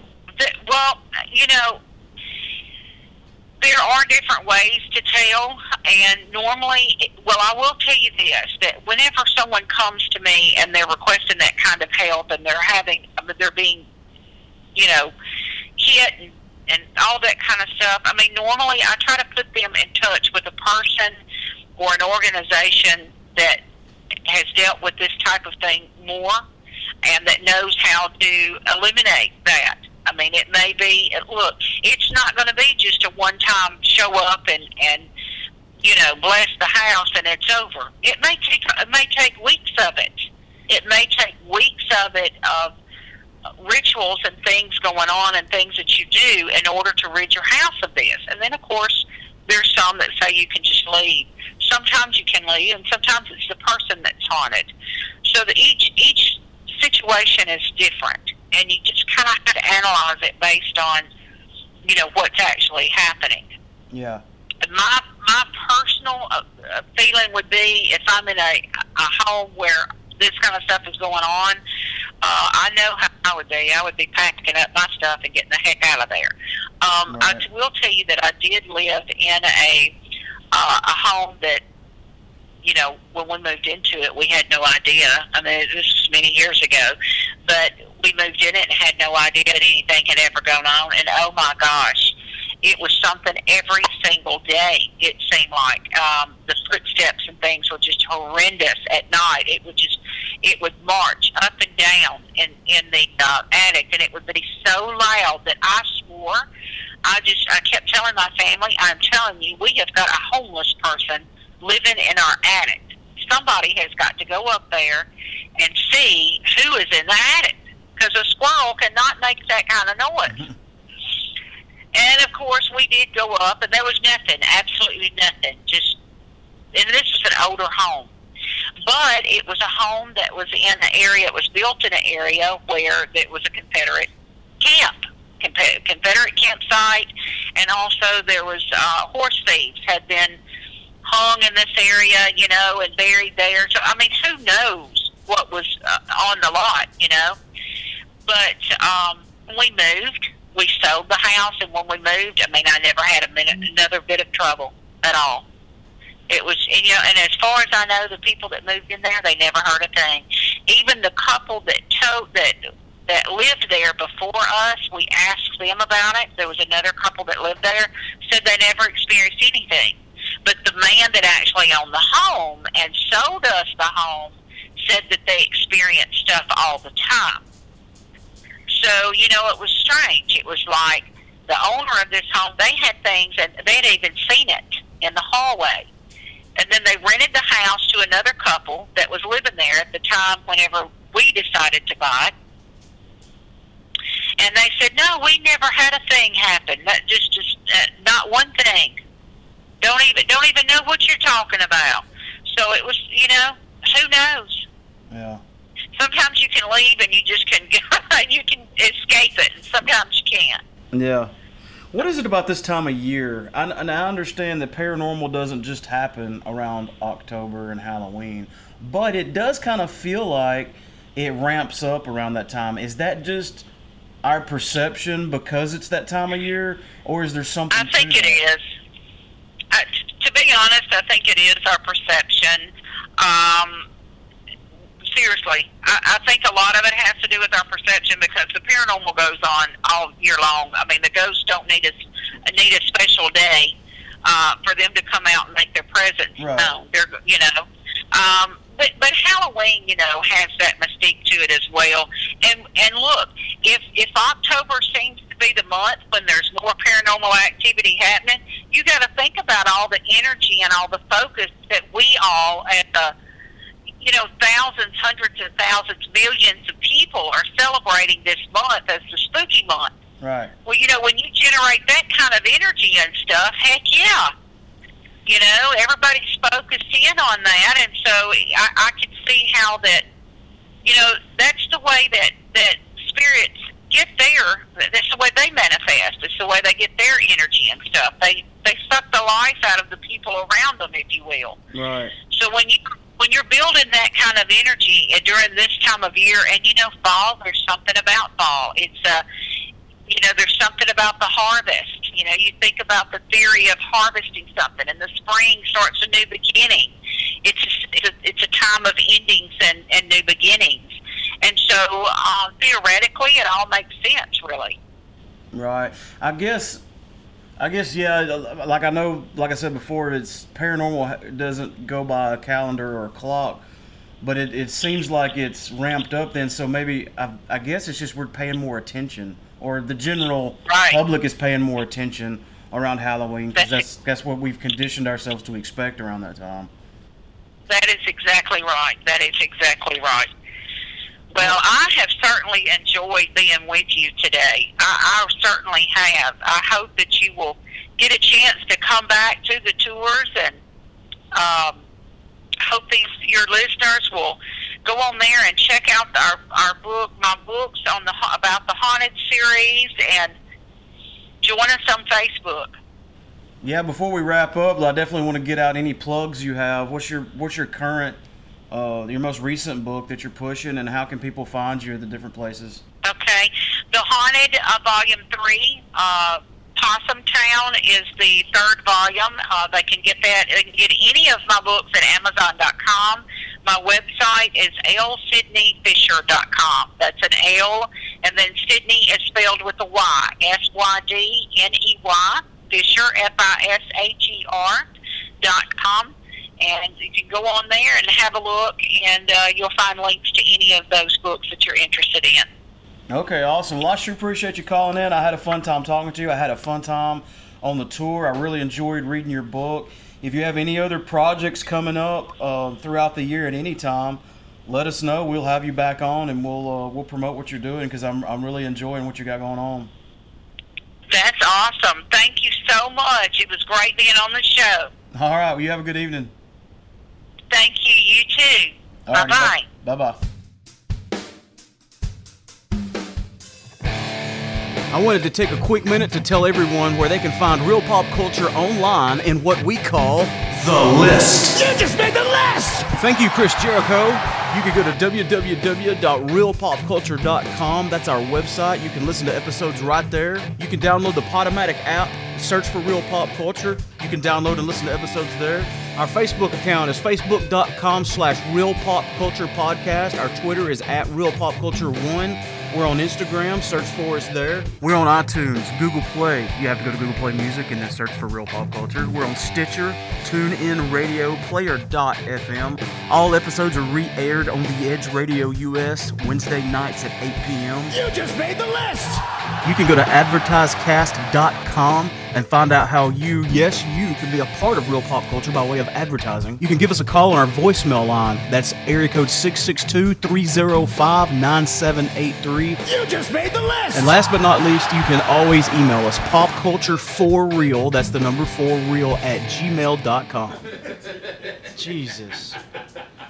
Like, I was telling somebody today that my dog is the best companion, the best familiar, and the best pet, but he's the worst podcast dog that has ever lived. He sucks at podcasting. Because if we make him go outside, he's just gonna scratch on the door and we let him in. If just we your- let him in, he's just gonna make a bunch of noises while we're podcasting. Your, Yeah. your, your reaction was funny though, because you just he just walked in with that tinfoil from the grill, eating it, and you acted like somebody get somebody get him. You acted like he was your second child playing playing in a diaper. Second, I mean, Well, it's not the first. The first child reaction is different than the second child reaction. Mm. Yeah, you say your first child playing in a diaper, you get a little bit more dramatic. oh, you're like, oh, let me go get that baby. Oh, that baby. The No, second is you- like, somebody oh, do good with that. lord, somebody Get get, that. it, get it out of here. Go get Get that kid out of my face. third, third child, you just walk away. You don't even say nothing. Yeah, uh, pig, I love you to death, but you suck at podcasting. that is not your strong point, my friend.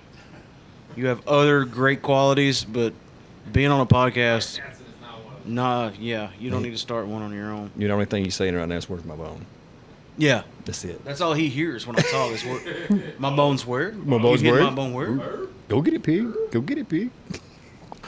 You know, it's funny we're talking about pets because uh, I'm gonna do a big shout out to our sponsors, Shadow Stalkers Paranormal, for bringing us the ghost hunting equipment Oh yeah. for to use for this Halloween season. You looked in there with pets. Huh? You put them in. The, you segued Hey, in hey, there. hey, dude, this is my segue. oh, I'm sorry. Don't unplug the batteries from it. Did you not picture somebody riding around on a Segway and somebody unplugged the battery? Uh, no, I did not even get that. And they don't know where to go or what to Yeah. do because they're Segwayed get off and walk. Not in today's. Whoa. Like, like a real man. no. It's like when the elev- when the escalator dies. people just stand there. You're like, hello. That's why you're never let down by an escalator because if it breaks, it's just stairs. True. You can still use it. it's not a yeah. Yeah. Okay, so anyway, I'm gonna I'm gonna bring this home so that you're not confused anymore because you look very distraught by my comparison of ghost equipment to pets. Um, one of the uh, one of the pieces of equipment that Shadow Stalkers Paranormal brought to us to use this Halloween season was a K2 meter, which is a very popular ghost hunting apparatus. It lights up. You get a hit. They call it a K2 hit. You know, it starts blinking. You're like, uh oh, we got something. A booger Hank. So I I actually went and did the K2 meter on my cat. okay. Like scanned my cat with the K2 meter because I I was seriously think that bitch is possessed. But it turns out she's not possessed by a demon. She is one. she just is one. She just is one. so what did the K two meter do? Well, it's not the K2 meter. It's it's my collection of experiences. Oh, okay. With that crazy bitch. I just figured your cat was Because so. I will be doing shit like in the yard or in here or minding my own business, and all of a sudden I would just feel some eyes staring at me, and I'll and I'll look, and she's like behind a bush with hard eye contact, okay. like staring at me. so maybe your cat has got so demon possessed that it's got some special forces training enough to she's, beat. no, she's trying to control could, my mind. It could beat a K two meter. She's yeah, she's trying yeah, Like- she's trying to control my mind. Like Green Beret can beat a lie detector test. Like you know that Michael Myers picture where he's kind of like behind the bush and she's standing there staring. Mm-hmm. That's my cat. In a in a in a meme, is my cat. and you're in a meme. yeah, in a meme. My cat just like stares at me and I'm like, whoa, whoa, where'd this come from? And like sometimes one of the one of her eyes is kind of bigger than the other. like like she's making a facial expression. I'm like, you're an animal. I didn't know you did that. And I know what she's thinking. She's like, hey, big guy. Drop that bone. Don't you ever forget to get that meow mix, or we will have some problems. Do you understand? And I'm like, meow mix, all five, the big bag. I get it. We're cool. Stop staring at me. I feel awkward. Well, you don't have a cat, do you? Uh, no. If you had a cat, you would totally understand that. Like, uh, people are listening to this that have cats are like, yes, cats are evil. That's why I don't own cats. They're evil. Kate's got four. Oh well. So anyway, my cat's a demon, and uh, we threw out a lifeline. We threw out the message to people that this year's thing is to send us lists of their favorite horror movie sequels. Because you know, last year we did the top ten horror movies. Top ten horror movies. So now we got to do the top ten sequels. And you said Kara was mad because she wanted what? She said that was that was not That a good a bad idea? That was a bad idea. So what do we got to do next she year? wants to do most underrated horror movie. I'm good with that Yeah, for next year. yeah, for next year. Did you hear that? Yeah, I think that I think the microphones picked that Well, up. the cat heard you talking about it. Yeah. I'm gonna go home now.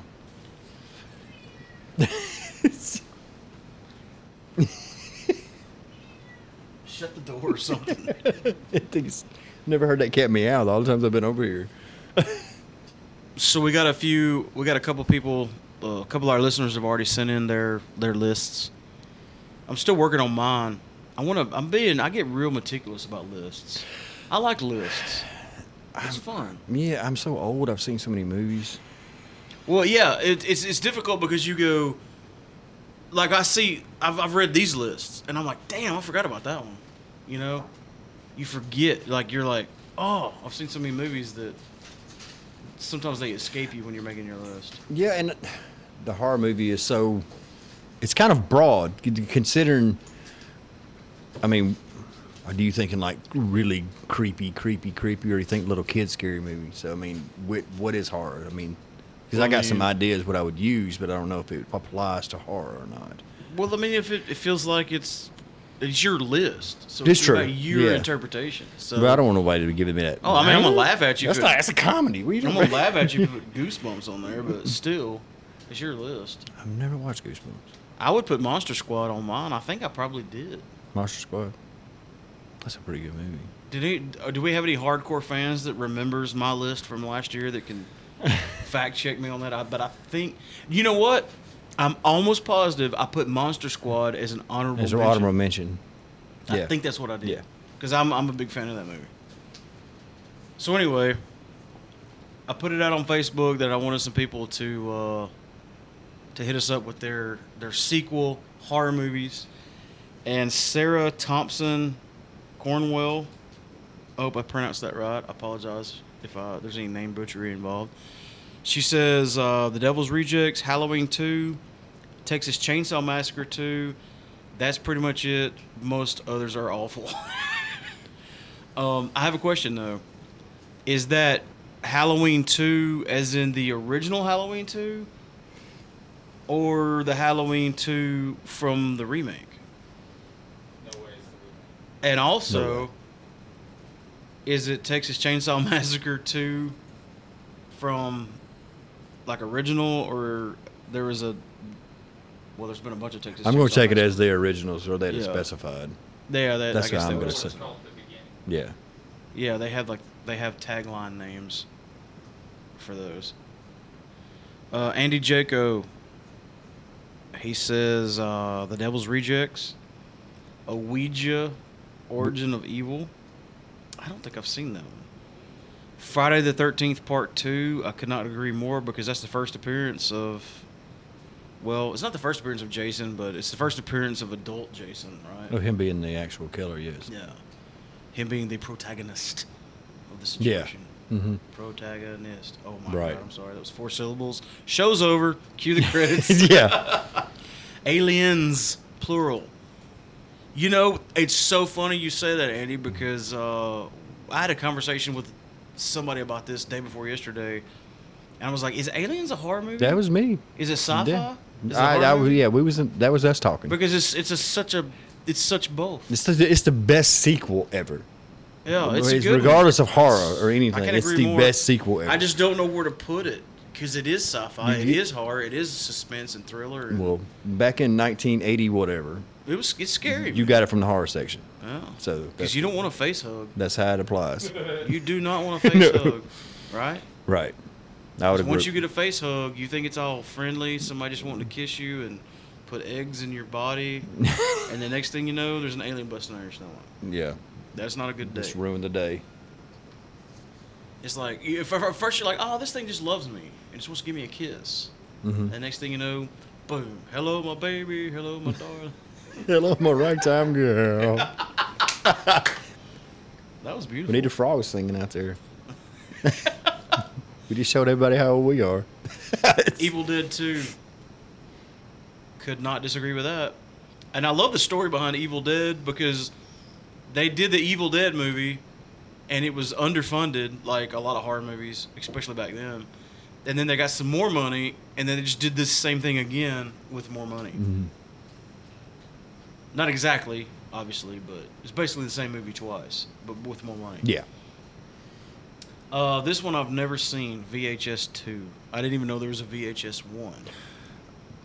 It's uh, and did you watch it on VHS? Andy, can you follow up and let us know? Did you watch VHS 2 on VHS? Uh, I watched VHS and I can't remember. It's it's a creepy movie. I know the girls really liked it. Uh, the kids did, and uh, so they taught me into watching it. I V- think I've told my ring story on here, so I probably won't say it again. uh, VHS. It's a, it's a good. I haven't. I don't think I've seen two though. Have you ever had a VHS like that was basically your TV tuner back in the day? Where like the, the TV cable goes into your VHS and then out through your TV. So when you're changing the channels, you're actually doing it on the on the VCR. Oh yeah, You know Like, yeah, I'm older than you. Yeah, I know Okay, exactly. so, yeah. so, okay, if you're listening to this and you're 38, maybe nine or older, you will understand this story. If if you're 24, just fast forward for about you know, a minute because you're not going to get this. But that's the way my TV was hooked up in my Right. room, and I watched The Ring. And then I went to bed, and what happens is, after I'm asleep for a while, my VCR would turn off, but my TV wouldn't. right. Okay. So I woke up in the middle of the night, and there's nothing but snow Use like poltergeist. Yeah. on the uh, TV. Well, like in the ring, because then Yeah, yeah. Like then the there, TV, yeah. then the phone rings, right? Yeah. So I wake up, I see that, I look at my phone, I'm like, "You son of a bitch! if you ring, Dude, I'm yeah. smashing you to pieces." Nightmare on Elm Street three. Which one is that? Oh, Is that the one with Jesse? Is that the one with Jesse? I gotta. Hmm. Like I remember part two because it has that like really cool sequence where like the dude's in, in laying in bed, he wakes up and he's all sweaty and the records like melting. Mm-hmm. Yeah. That's part two, right? And then he goes down to the furnace and Freddy's down there putting coals in the furnace. He's like, You've got the body, I've got the brain. And he pulls the skin Right. back off his brain. That was a terrible Freddy impression, I don't know. It was. It was okay. It was okay. It wasn't as good as your ragtime girl. Uh. It was three was Dream Warriors. Yeah. Yeah. Oh my god, that was Dream Warriors? Uh, yeah. Holy shit, yeah. Docking, man. Do that. Do it. Dream Warriors! I wasn't going to try it. you just gotta go all Yeah, that was probably my favorite too. Uh, out of out of the, I like three. Man, none of those sucked. Yeah, those are good ones. Texas Chainsaw Massacre 2, and I'm glad he put in parentheses, The new one. new one. So what was that called, Sean? The new Texas, huh? There was Texas Chainsaw Massacre, then there was the Texas Chainsaw Massacre.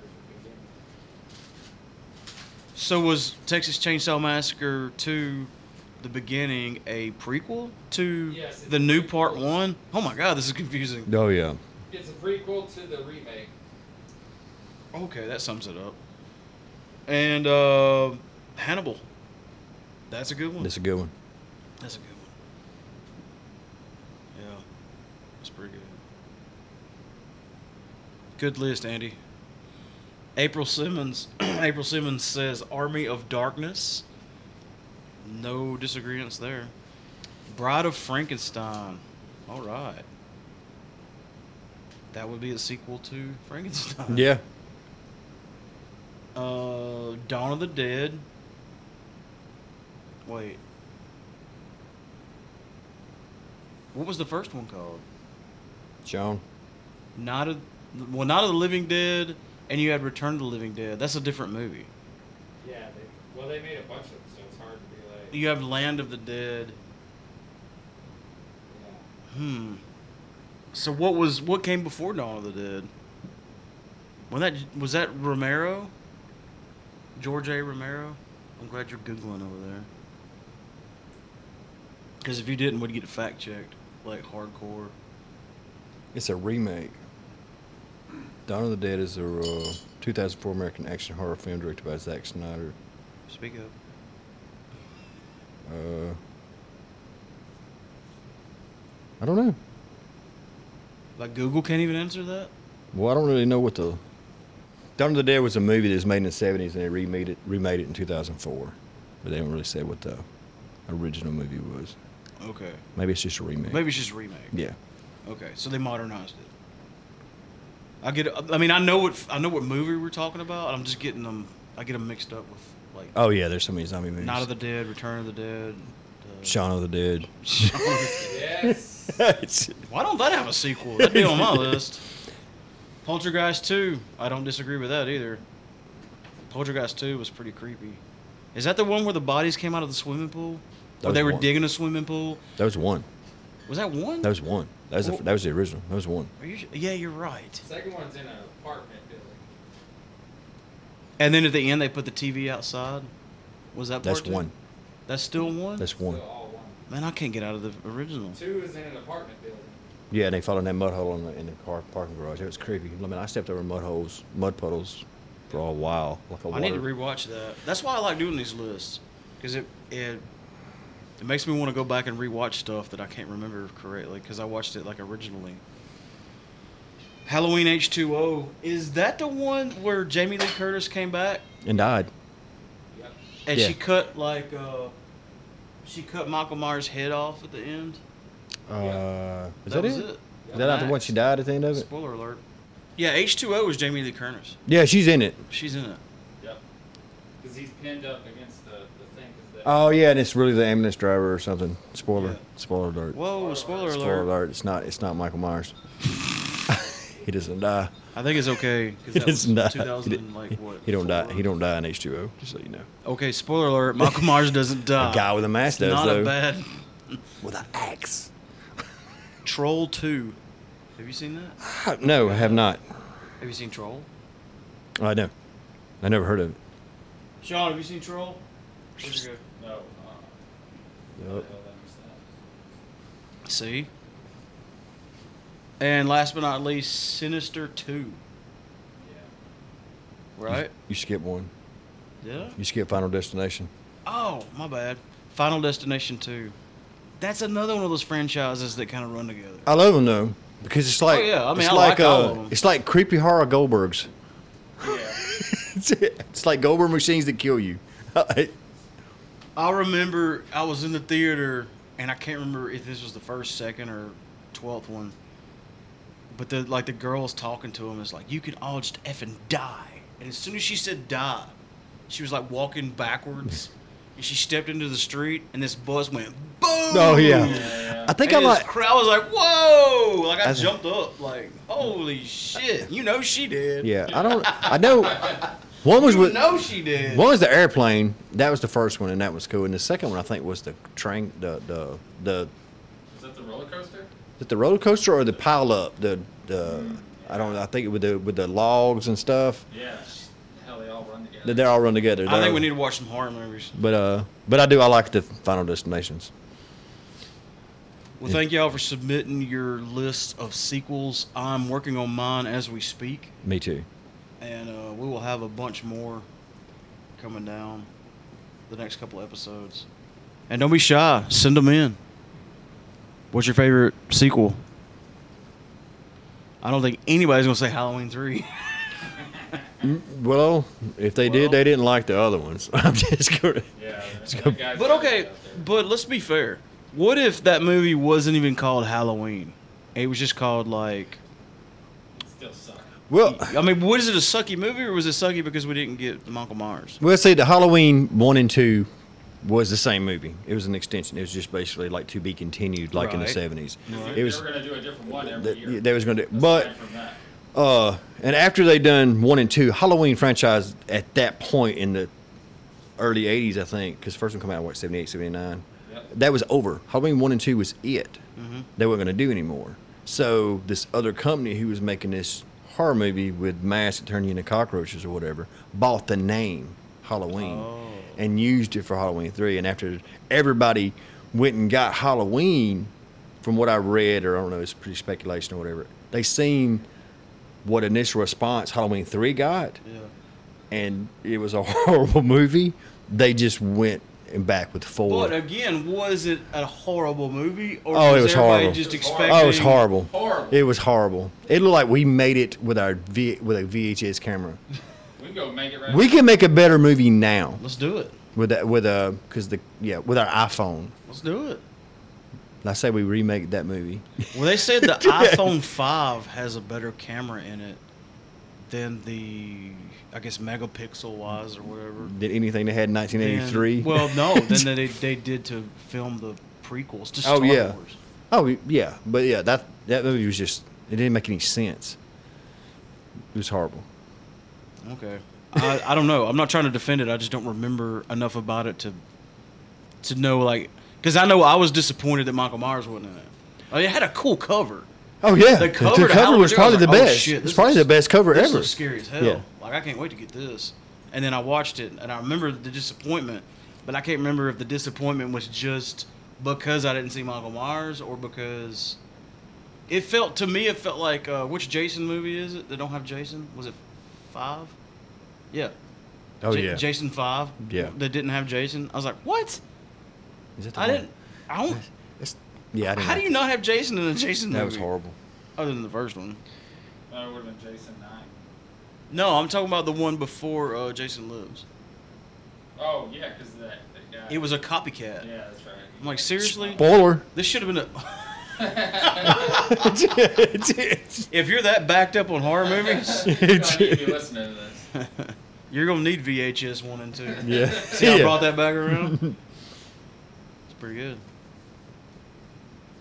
The other thing I wanted to talk about in our little outro here is I had a I had a really good epiphany about my my place in the universe as it relates to the paranormal this last week. And I've been thinking about this long and hard because I, I, I coined the term paranormal curious. Right. You got to pay me every time you say it. Oh, yeah. It's only about a nickel. All right. You can afford it. um, I was listening to Astonishing Legends, and they were talking about um, supernatural and paranormal, and they didn't go down this path exactly with it, but it was enough to get my brain turning to the point where I paused the podcast and started thinking. And I went down this. Do you ever do that? You go down Oh, this yeah. rabbit hole by yourself Uh huh. and you get to the end of it, and you're like, what, what, what even got me here? Like, what are we Yeah. doing? Am I Right. crazy? I'm just talking to myself. But um, the the idea is basically, I'm into the supernatural. Not necessarily without the well, the supernatural could be anything, including paranormal. But paranormal is definitely going to be supernatural, but not necessarily vice versa. Do you know what I mean? No, absolutely. Okay, Not. the definition of the term supernatural is in the name. Right, it's supernatural. It's something that's way more than natural. It's super. yeah, supernatural. But supernatural to me says it could possibly be explained by science. Okay, I got you now. By Yeah. just deductive troubleshooting and reasoning. Right. And maybe I saw this, but maybe I saw that. Let's see if there's dust clouds or. so basically, anything paranormal is supernatural. But it doesn't exclude paranormal. But anything supernatural is not necessarily always paranormal. it's not always paranormal, Gotcha. but it doesn't close the door to paranormal. right. I got you now. We're on the same page. Sort of like the we all we always misuse the word UFO. Uh, UFO is unidentified flying object. Right. Well, everything that you don't know for sure is a plane or a helicopter Is a UFO. But it doesn't necessarily mean it's an alien spacecraft. Right. But it doesn't mean it's not. Probably because those don't exist. Man, I got the alien spacecraft people on the line, and they're not happy. You know what's more? Uh, you know what's Here we go. more? Here we go. Yeah, all right, here we go. Here we All right, go. Put Oh, on that. Lord. Put on. Put on. Uh, put on my face when Mr. you. skeptical pants. Put on. Put on my face. I wear when y'all talk about comics. All right. Uh, it's, I think it more believable that there are UFOs or alien a- aliens out there, or that people don't like candy corn. Good lord, I just I just put all that together. murderer! You're a So you're an Yeah. axe murderer. right. So there you go. We're gonna see how I segue back into candy corn.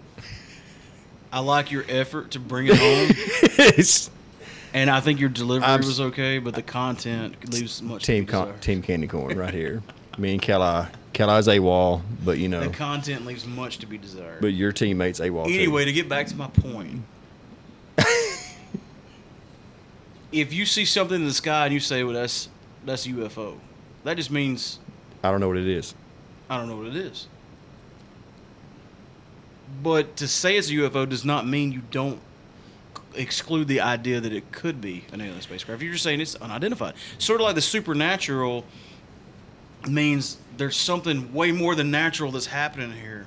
It could be explained by science, maybe. It could be explained by this or that, or just logical inductive reasoning, but it doesn't close the door to the paranormal. Um, I don't think it really works in reverse because paranormal is always supernatural, but supernatural isn't necessarily always paranormal. Right. Right? Right. And I am a firm believer and a fan of the supernatural. Okay. I'm a supernatural guy. Except the the I'm series. more than natural. Except the series past season seven. I never watched it. But you, you, you know what I'm saying? I mean, I know, I know I, you- I know yeah. It sounds like I'm splitting hairs, but it was important to me to find my own definition of where I stand. well, yeah, that's, that I, makes I, sense. I find myself being, I don't want to be like I, don't- I like being in the middle, but at the same time, it's not like I, I refuse to plant a flag. I just, Right. I'm a fan of the paranormal. I I think it's you. cool. It's intriguing as hell. But to say I 100% believe in ghosts would be, wouldn't be true. right. Okay. I got to got say. I 100% don't wouldn't be true right. but I definitely am on board with the supernaturals, and that's where I'm at right now. that being said, a year from now, I may have a different story because the more we do this stuff, the more my lack of faith in the paranormal gets uh, a little rattled. Yeah. You it's know. like, oh, you don't believe in me, huh? yeah, Yeah. I, it's like, I, yeah, like, Uh, I think, I think there's some ghosts out there that might be like, uh, challenge accepted, Hoss. Yeah. Yeah. huh? See, Said said it- you said You it right that time. Yeah. Challenge accepted, Hoss. You did- said it wrong that time. He's saying that hot stuff. Like Jer- like Sean come over here and say said it or something. Challenge accepted, Hoss.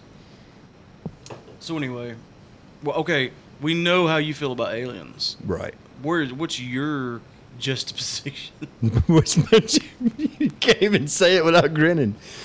What's your juxtaposition? what's what's my position? the percentages on the paranormal? The paranormal. Uh, I don't know. Uh, I think I like the idea of it more so than anything. Uh, Are you open minded to? oh, it? I'm open minded to it. I think that's yeah. where I think everybody should. I'm open-minded to it. I mean, I- that's definitely where I'm at. yeah. I'm even open minded to the to the alien peoples, I'm but not not open-minded- to the building pyramids. I'm not open minded to candy corn, so I guess we'll just disagree. We won't agree to disagree. We don't have to agree to disagree. Let's just disagree. Let's just disagree. That's okay, too. How about I just say you're wrong? Mean, Because candy corn is good. I also believe you are wrong. But Well. do you listen to the last episode, right? I did. I did acknowledge the existence of candy corn people. Tony Starler was on my team. Y'all you need go. Jesus, but I believe in you. so anyway, is this the outro? Are we done? I don't know. It's a something. Oh yeah, I, I meant this to be the outro. Well, it's you got some squiggly lines to put somewhere. It don't Sean, it don't matter where you put them. Yes. are you gonna tell me your ghost story next episode? No, never. when do you need me to tell you?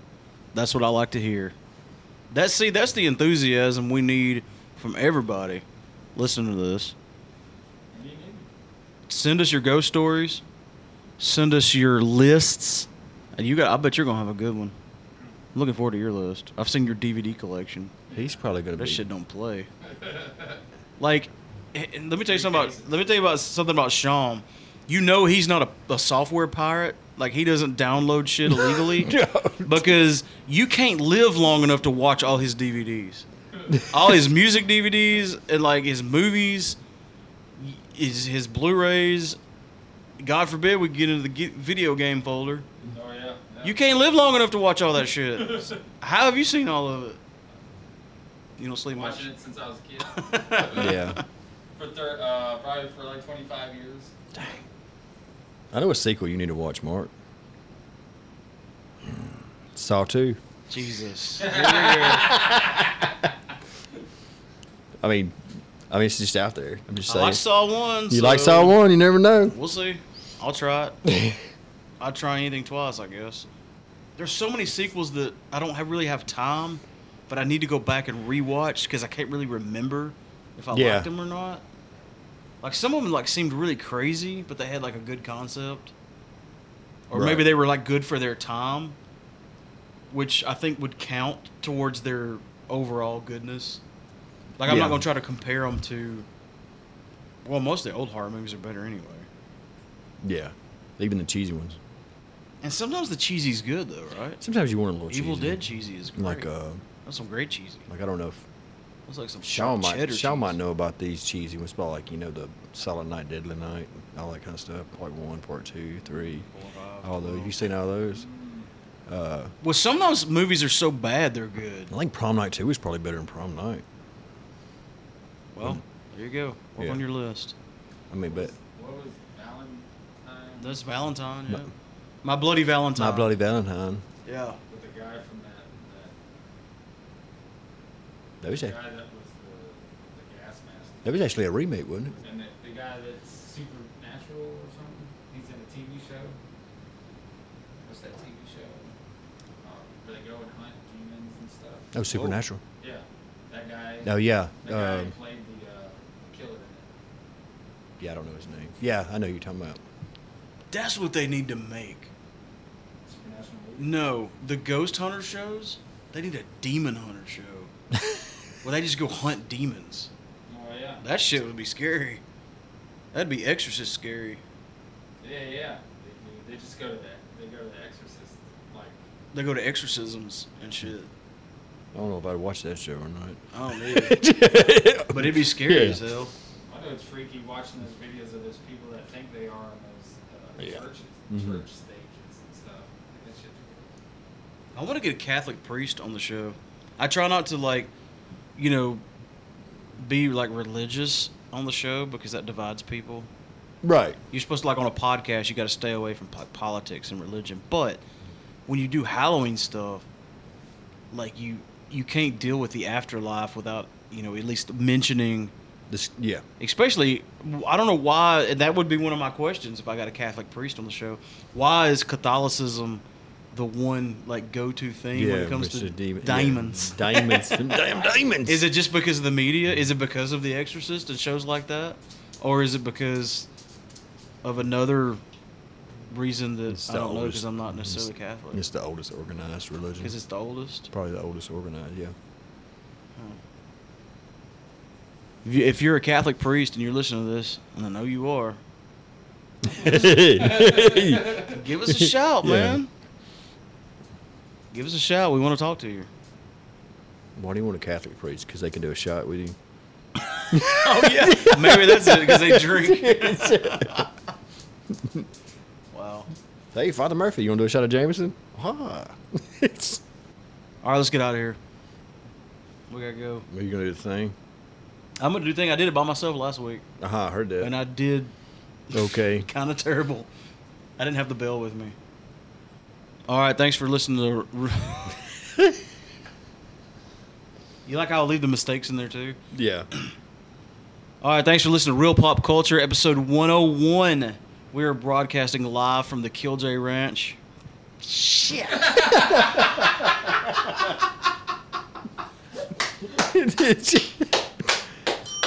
I knew the bell was in there somewhere.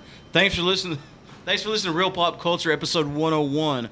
We are broadcasting live from high atop the first and only floor of the Kill Killjoy headquarters at the Kill Killjoy Ranch. Love you, bye. See you later, bro. Tell them bye, Sean. Is that your thing now? good Yeah. enough. That's good enough. Ranch. Every time you say ranch. Yeah. Yeah.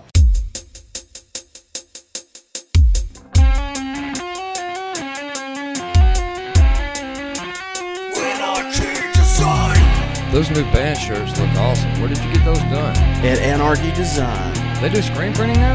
Oh yeah, they do professional custom screen printing at a very competitive rate. Well, where can I find them? Look them up on Facebook, facebook.com slash anarchydesign69, or email them at anarchydesign69 at gmail.com. You can check out some of their work on their Facebook page.